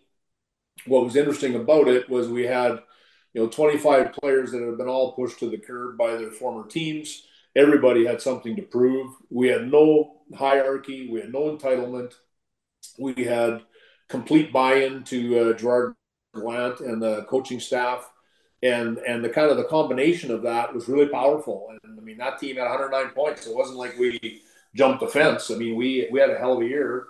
And then, uh, you know, of course, uh, had you know four rounds of the playoffs. We beat uh, LA in four, San Jose in six, uh, for me, the best team the Winnipeg Jets have had was that year, and uh, we beat them in five, and then lost to uh, lost to the team George built uh, in Washington.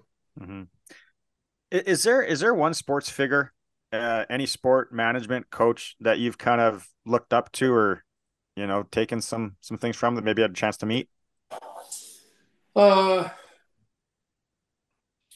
well, I've been a hockey fan my whole life, and, and Brad played 18 years, so you obviously you know pay uh, real close attention to some of those uh, you know figures and, and people in the game. Um, there, there's so many great people that uh, uh that you get the opportunity to meet. Uh, I don't know Glenn Sather well. I've met him a couple of times. I always uh, admired what uh, what he did with uh, with players and how good those teams were. I've had the opportunity to uh, spend time with Lou Lamoriello and the the respect uh, that he has. I look at a guy like Doug Armstrong in St. Louis, who uh, is a really accomplished hockey executive. I sure enjoy spending time with him. George McPhee in our own organization. George is um, so humble, modest, hardworking.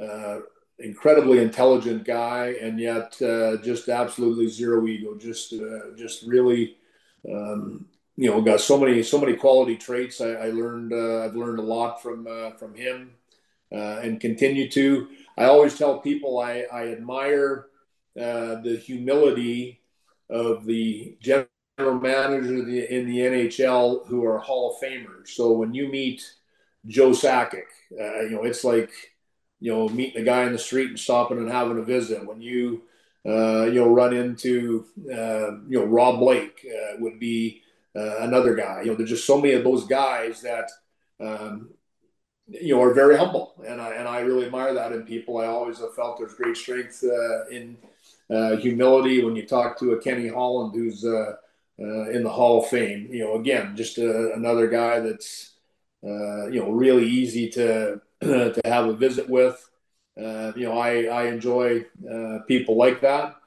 Um, you know, I really like uh, general managers in the NHL. I really like how Julien BriseBois uh, runs his team. I think he's a brilliant hockey guy, and uh, and he's got tons of courage. Uh, I admire admire the way that he runs his team. But it's you know it's a it's a really good business, and there's a lot of really good people in our own organization. We're blessed with the staffs that we've been able uh, to put together, and uh, you know we consider ourselves awfully damn fortunate. Mm-hmm. Imagine growing up in uh, Plenty, the McCrimmon boys would skate on the rink and pretend pretend they won the Stanley Cup. Um, what was that moment like? Obviously, when you're a kid, you probably dreamed of doing it as a player, but to to get your name on the Stanley Cup, and of course Brad's name's on there as well, probably a little extra special to uh, to share that with him. Yeah, that definitely made it more special, and I think uh, you know just made me so happy for my mom and dad who uh, are both uh, both still alive and enjoyed uh, watching us uh, win. Uh, I've answered this question quite a few times this summer, and the one thing that really kind of stood out to me, I've, I've, described it as much as you think you know what it's going to feel like. You have no clue. It's it's so much more than you realize, and just you know, you know, I said I said it immediately after, like to have uh, the people to share it with, with your family. Uh, my family was uh, was all there, so that part was really uh, really neat. Uh, you know the joy in your players' faces. It's a hard trophy to win. There's so many NHL players that never get close uh, to having their name go on the Stanley Cup. So when you're on the ice and you see the joy and you hug guys and they just are just squeezing you, it's just you know it's it's it's incredibly uh, a special moment and a special feeling, and that for me was uh, was really what was neat. And and uh, you know, remember when Brad won the Stanley Cup in 1989?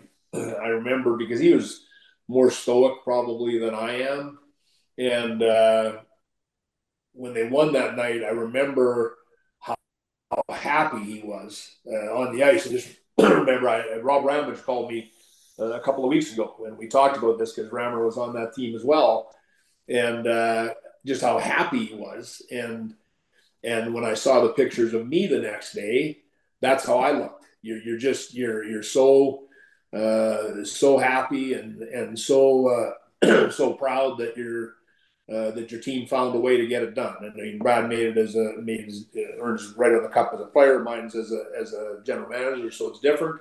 34 years apart that uh, our names uh, go on the cup. It was great when we had our opportunity uh, to have the cup this summer at uh, at Brandon. That uh, you know you get to look at uh, his name on there, your name's on there. So those are you know incredible moments for for me personally, and obviously for our family.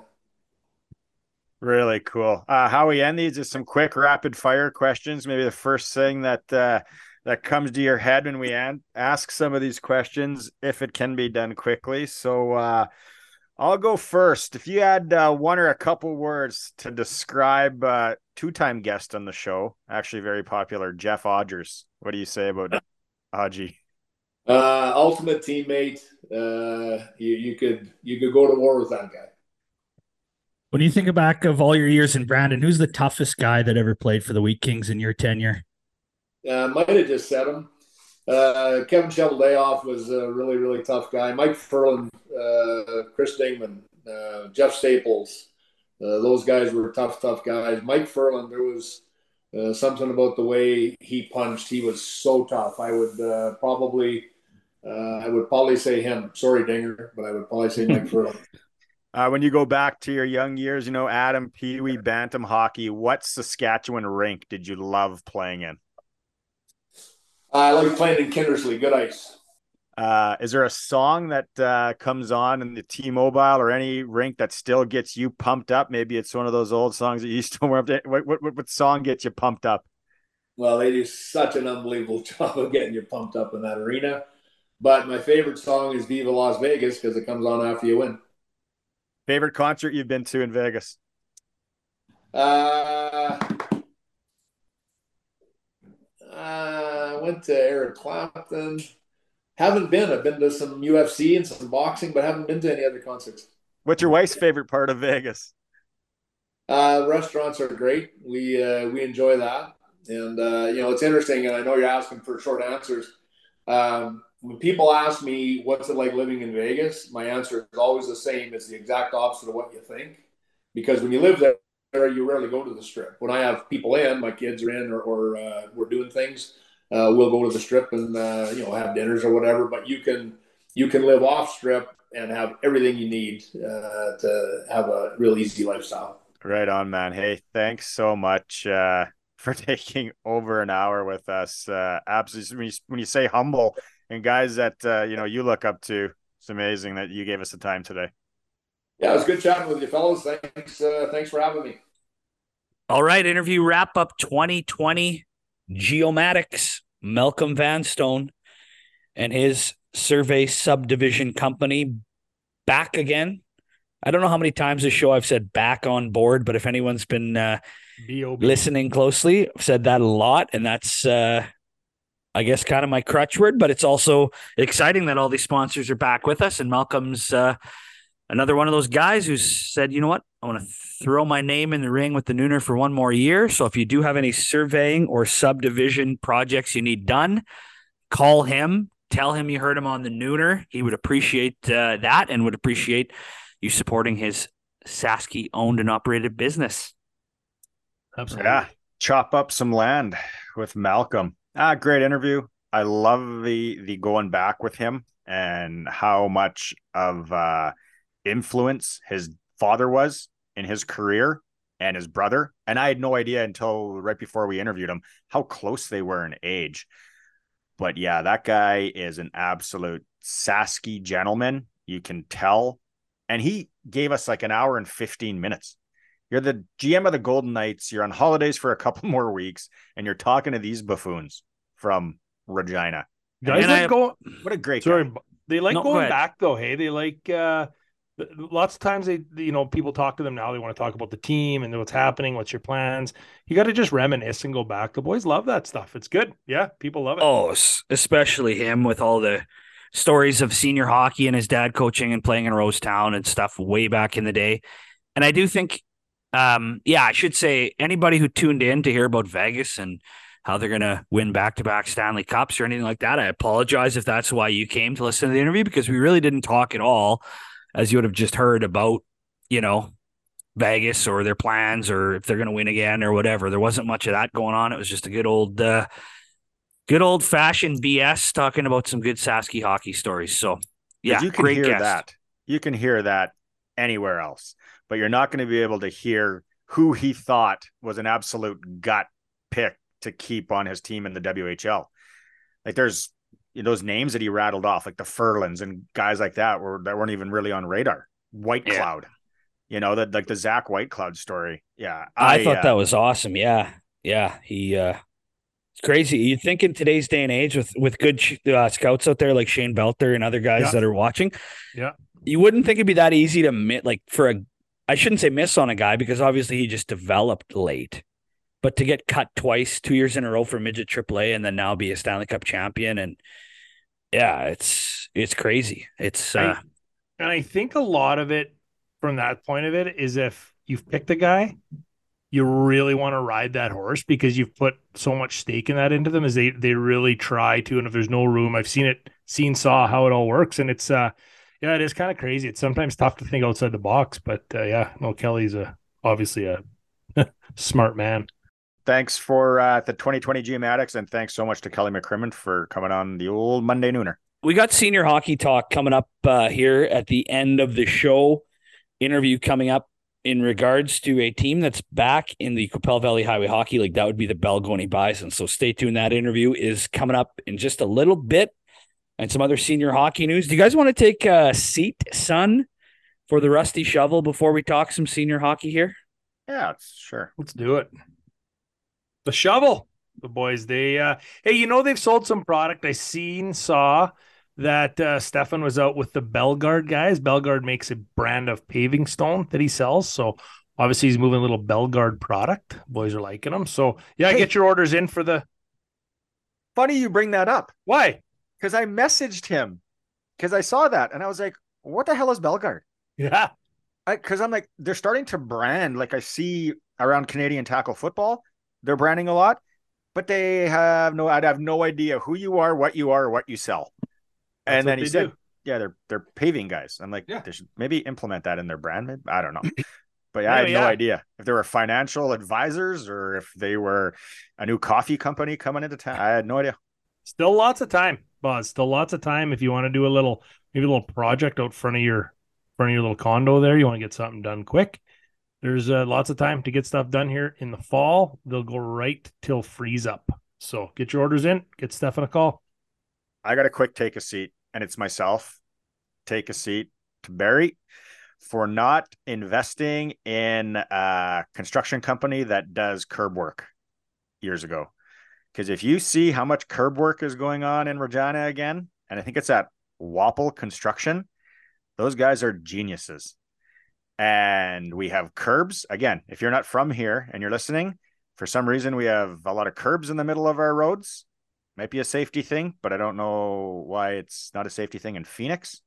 If we're smarter than them, or and then these things get repaired and they shut down roads for like eight months, and then graders will go and beat the shit out of them, and then they'll have to repair them again. Curb guy. I didn't invest in a curb business when I was younger, and I should take a seat. Take a seat, son. Boulevard guy. Uh, Belts, you got anything? Take a seat to all the uh, Western Hockey League teams that are charging money for your blue, white, green, gray, black, blue game. Like, just do the do the donation.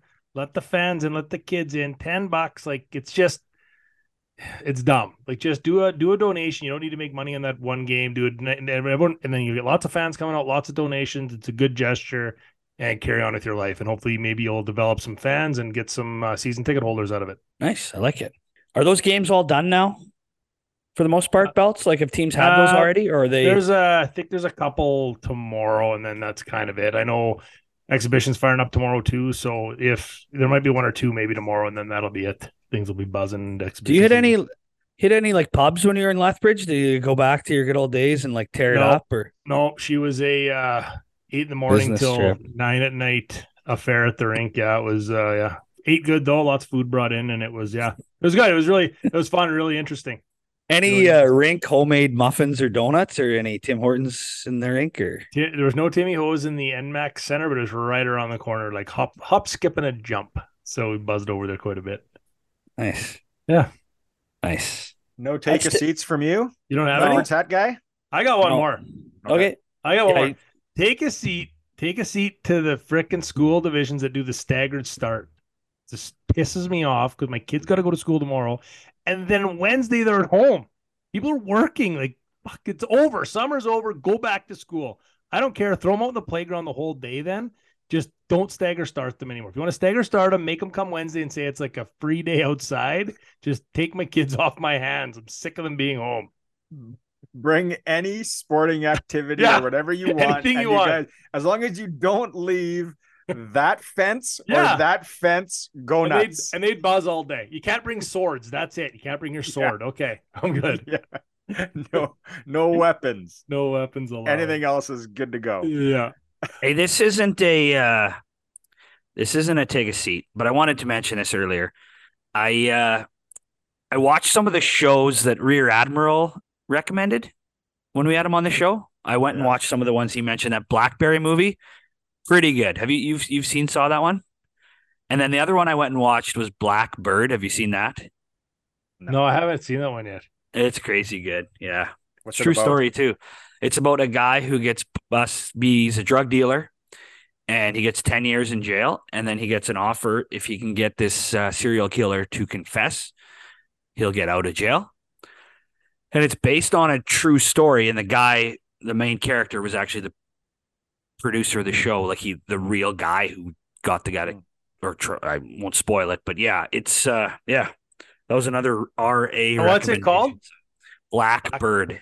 It's on Apple, Apple TV, I think is what it's on. If you have Apple have, TV, or I don't have Apple. I got I got rid of all big brands after real. I, am I'm, I'm no more Apple. Too big of a brand makes just, too much yeah. sense. Yeah. Cra- is, there any, uh, is there any crab apple crab apple shows we could watch? Do you, either of you have uh, Crave or HBO? I don't think HBO is available in Canada. There's one I want to watch, and if anybody's seen this, message me and let me know. It's called BS High, and it's about a football program in the states that was at a school that did not exist. Oh yeah, I know that yeah. story. I haven't seen the. Th- I know the story you're talking. I've heard about. it's a wild documentary. Like wow, what was the name of that team? Bishop Sycamore. Bishop Sycamore. Yeah. Yeah. It's next on the hmm. list. So very cool. And I need, you need what? Seat, but... You need what platform to watch that one? Crave. Uh, Crave. No HBO. Hey, before we forget, fellas, and this is a little late to bring this up, but I just wanted to give a shout out to the fellas that are up in Waskesiu. Uh, Tyler Baker, GM up there, did the little golf uh, trip contest. Who won that again? G- Jeff Bedard. Geoff Bedard. Geoff. Geoff. Yeah. 84. Not a bad 84. Not a good 84, but not a bad 84. Called you 82. Said, you said was, you didn't lose a lot of balls. No, just on the first tee.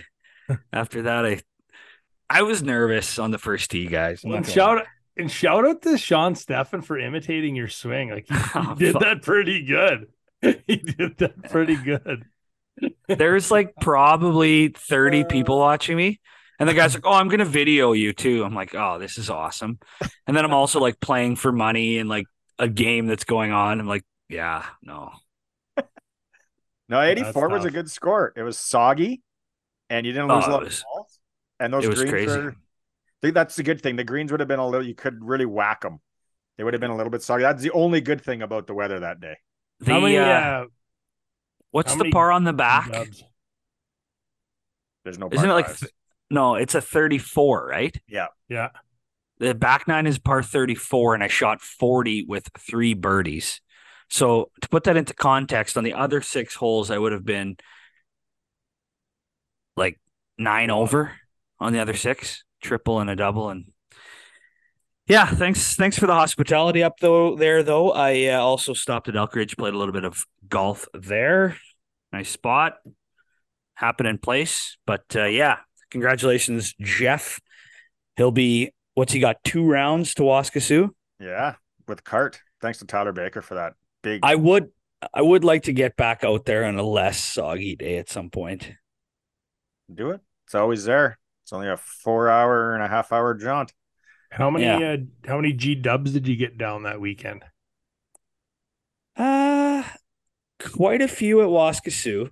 Actually, that's when my game turned around when I started drinking a little heavier. Not gonna lie, a little guzzling. And then I was not. It wasn't like a late night party trip though. Really, to be honest with you, when you're golfing 36 a day and it's cart path only and you, it's soaking wet and you like, so it was a bit of a grind. I'm not gonna lie. Servo 16 up there, so yeah, there was a few for sure. Speaking of booze, let's give a plug here for our spirit sponsor, Last Mountain Distillery. They got some new stuff coming down the pipe. Pike. in the next month or so. It is, uh, and don't forget, they donate 10% of all their local branded profits to different Saskatchewan charities each month. So, Last Mountain Distillery, the local distillery in Lumsden, Saskatchewan, sold all over the province, and they use local products. They employ local people, and it's not the swill that the other guys have. So, support Last Mountain Distillery. Hey, senior hockey. Uh, well, we're getting close to senior hockey season relatively speaking. Over the next month, the talks are really going to uh, ramp up. I don't have the exact number, but I do think for sure that the numbers are going to be higher this year for teams. We know we got at least one new league as well from last year. So it's a good thing we didn't print out the uh, 12 league 104 team shirts because I think this year we'll have 13 senior hockey leagues around the province. But there was a bit of a, uh, well, I don't, I don't know, I guess I haven't heard from the Sask East Hockey League their potential side of the story, but the Esterhazy Flyers put out a uh, statement on Facebook. I'll just I'm going to quickly read it off because I want to give this full con. I want to paint the picture as they say. The Esterhazy Flyers Senior Hockey Club is disappointed to announce that we were not accepted into the Southeast Hockey League. The league has stated that new and current teams are worried about roster o- roster overlap which is a new term, 2023, with Esterhazy coming back into the league. The Flyers would like to thank the 42 local businesses that committed, it's a lot of businesses, committed to sponsorships, as well as 15 local Esterhazy players that were committed for the upcoming season. The resurrection of our senior team has been anticipated by many past and current fans and community members. We hope to reconvene this journey and get a team back in the league in the near future um yeah a few other thank yous and stuff to people that put in the work. And then they put out their uh, roster on who they had on board. And like i said there was 15 uh, locals to esterhazy but have you ever heard of a team not being welcome back because of quote unquote roster overlap? It's a new one. I have not heard that term or phrase.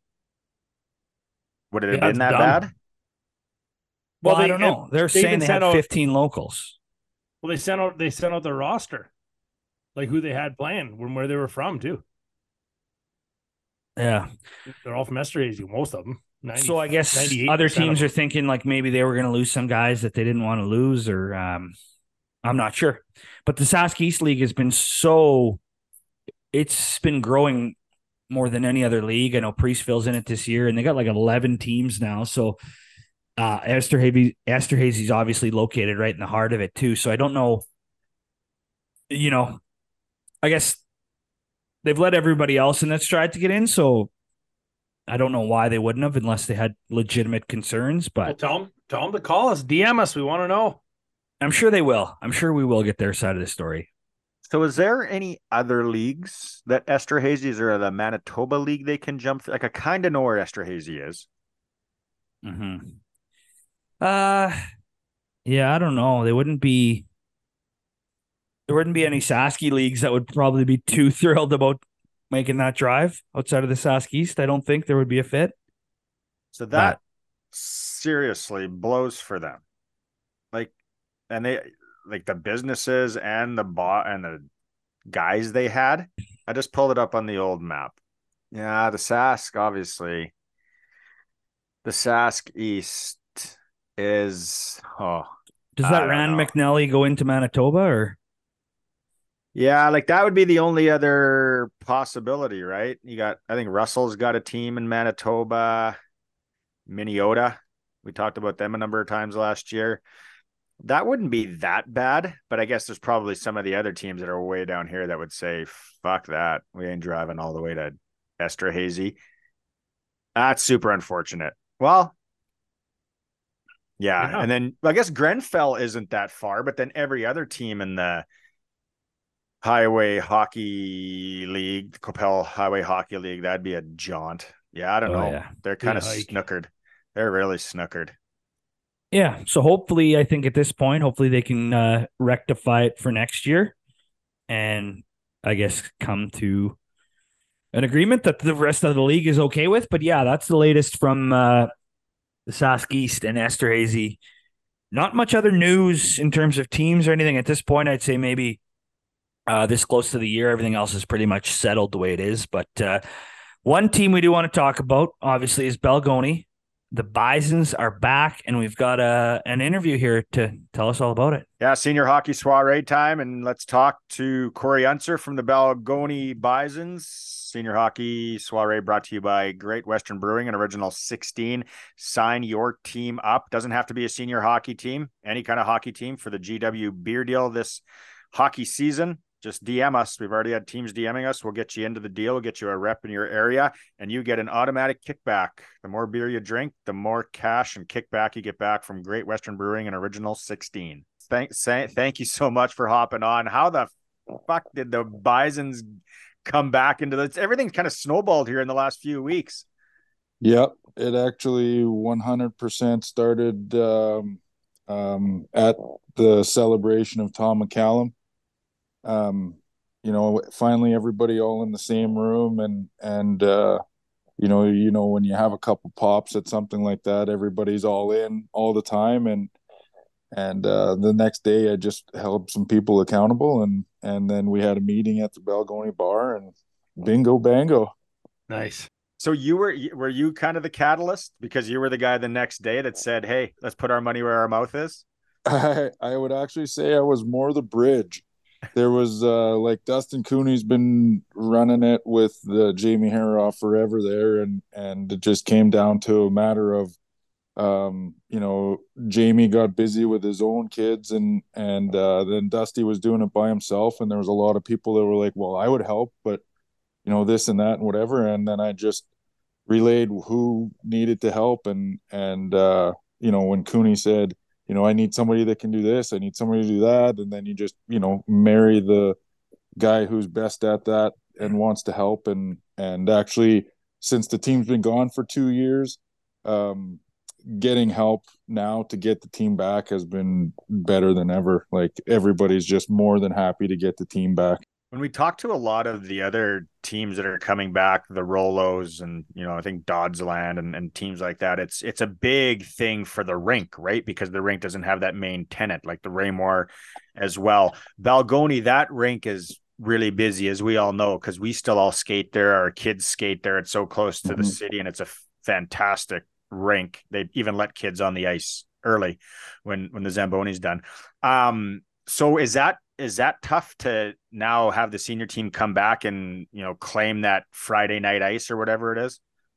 Um, I mean, there there was definitely some negotiating to get the the ice back, but um, everybody really wanted the team back, and one of the things that everybody is on board with as well is like we want to take it back to the old school, like when it used to be the the Star Dome, and you know you remember running around in your senior hockey team toque, you know, like we want to see all the kids there. We want it to be like a family thing, and um, and I think that being part of the Prairie Storm and the the young guys that are all coming up have all played through this whole minor hockey system and now they're you know playing for the team.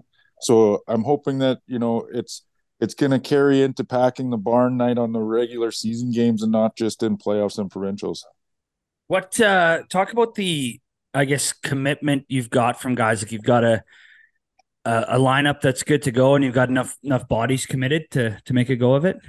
100% there's uh you know it it took the committing of of one guy to bring a lot of guys in but uh the best part about it is is probably i would say 80% of the team is made up of local guys and uh um you know it might even be more than 80% and there's a great group of of younger guys coming up right now that all have ties in the community and their kids are in Prairie Storm and you know they have a hockey background and um, their parents are still involved come in and watch games. Like there's excitement about you know not having to drive three hours to go watch your son play a competitive game again. You know it's back in the local barn where it started a long time ago so um, yeah you know the buzz is really good around town and and really receptive so when you talk about you know local guys is that Balgonie or is it you know Pilot Butte and, and White City because every they're all right there as well, right? Yeah, there's well because of the way that the rules work, um, like Balgonie and Pilot Butte will be considered you know like their home local players. So there's a handful of guys coming from Pilot Butte that have a uh, you know, really good hockey background, and then there's a handful of guys from right in Balgonie here, and then, um, yeah, you know, they're when you've played, you know what it's like. You've played for a while. You have some buddies that you know you'd like to bring in and play, and and then you all just make it fit. Is it? uh You know, we talked about it. Kind of kind of joked off the hop, but you've won provincial banners. You've played competitive senior up until like I think a couple of years ago. You're a very competitive guy. Cooney's a competitive guy. Balgonie had those runs. You know, what is it, ten years ago or whatever it was. It, it, it's going to be hard for you guys not to field a real competitive team and make a run at things, even though it's your first year back, right? Yeah, one hundred percent, and uh, we're going to be competitive. We uh, we got a lot of horses and and lots of guys that have played here before, and lots of guys that are excited to be, you know, first time in the Bison uniform, and and uh, there's definitely a culture here, and guys aren't just coming to have some ham sandwiches and drinking the Balgonie bar. We're we're going to try to, uh, you know, spray the roof with the champagne at the end of the year and call it a successful season. Are you uh, are you running any practices? Absolutely not. What are, what what would be the Vegas odds that you have to suit up for one or two games if the bench is short? Wow, like they probably like you know I'm thinking I'll probably get the call to go to Balcarres on February 16th, minus 48 degrees, you know. but I don't mind that one. They got a they got a good uh they get a good bar that's right in the rink that you know maybe we get a CFB 10 minutes in and go and pin in there for the rest of the game. What's the uh I'm trying to think what is the furthest road trip for you guys in that league now? Raymore? Uh, they would be now, yep because I think other than that, it would be Balcarres. Oh, really? Yeah. So yeah. that's the that's that might be the game. Always good about that. Like you could bad. be out in the game and be back in the city by midnight if you had to be, which never happens, right? It was usually noon that you had to be back. what about uh, sponsors and businesses and all that? Is everyone jumped on? And I guess, like you said, yeah. you know, at the celebration of Tom's life, there's probably a lot of guys with uh, some deep pockets around there as well. Well, I, I wouldn't say you know that we're doing it with a lot of deep pockets, but there's a lot of support. You know, we we sell um, some signs in the beer gardens, and we got unbelievable sponsorship for the ice. The the town let us put five sponsors on the ice, which helped out a lot. Um, the town actually did us a huge favor, and for the first time, they gave us a break on the ice to help us get back in, which was huge because that's your biggest bill. And uh, and then uh, we're lucky with the the guys that are coming to play aren't asking to be paid a billion dollars a game to play, so that helps out a lot to get the team back going again as well. Is there anyone uh, you know on uh, town council or anyone that you want to give a shout out to that that's really stepped up and, and helped kind of forge you guys in? Yeah there would be um, um, sean mcbain and uh, chad schneider on the town board. They've definitely helped out a lot and uh, got the ball rolling for exactly getting that ice spot back first of all um, and then uh, they put together a very nice proposal to help us out with the ice and all that kind of stuff. So it was huge for the team what those guys did. Right That's on. Great. Right on, man. Okay, well, we're uh we'll definitely come out to a game there because it is such an easy drive. Oh, yeah, absolutely. Well, so is Lumsden. well, yeah. We we got uh we get Sherry down at the bar that's uh, going to take care of the team this year again too. So the double tree down in Balgonie. right on, right on. Chaos, best of Thanks, luck. Hunter. Yeah, great to uh, have those guys back for sure. Nice, nice close road trip for us. Like we mentioned here out of the city, definitely gonna have to get out to a game or two in Balgonie this winter. Hey, fellas, uh, one more sponsor we do have to mention here uh, before we wrap up, and we we love these guys and this guy and, and everything he's about. GB Construction, Al Batters and his team. They're busy with uh, construction projects all over. They're uh, they're buzzing as always, and I do think they're actually hiring right now too. Another company that if you're looking for a gig, go work for those guys. I'm sure they look after you. Yeah, Al. I think I don't think Al would be a bad guy to work for. That's for sure. Monday Nooner merchandise brought to you mm-hmm. by Great Western or Great Western by GB Construction. We have to we are just finalizing some products. Speaking House. of speaking of the merch uh comment, I actually got a comment uh same table that night. A couple guys that said they saw our merchandise and loved it. Said it was just great. Some of the best gear around. So a couple guys said they even ordered some. So I don't know. We got Good. a couple weapons out in Lethbridge belts that yeah. rep our stuff. Hey, yeah, your buddy there from Eston, he's always sporting the nooner. Boys love it. Yeah, so that's good. We do uh yeah, we, we do need to maybe get some more hats done up. Maybe maybe some more toques for the winter time. Those were a pretty big hit last year, those uh hoofy toques there. We'll have to maybe look into some of those for this winter. For those minus 40 nights on the ODR. GB construction's back in, so we'll make it happen. Right on. That's it. That's Twirl 162. Enjoy September. We'll be back in a month or so. Happy harvesting. Later. Later.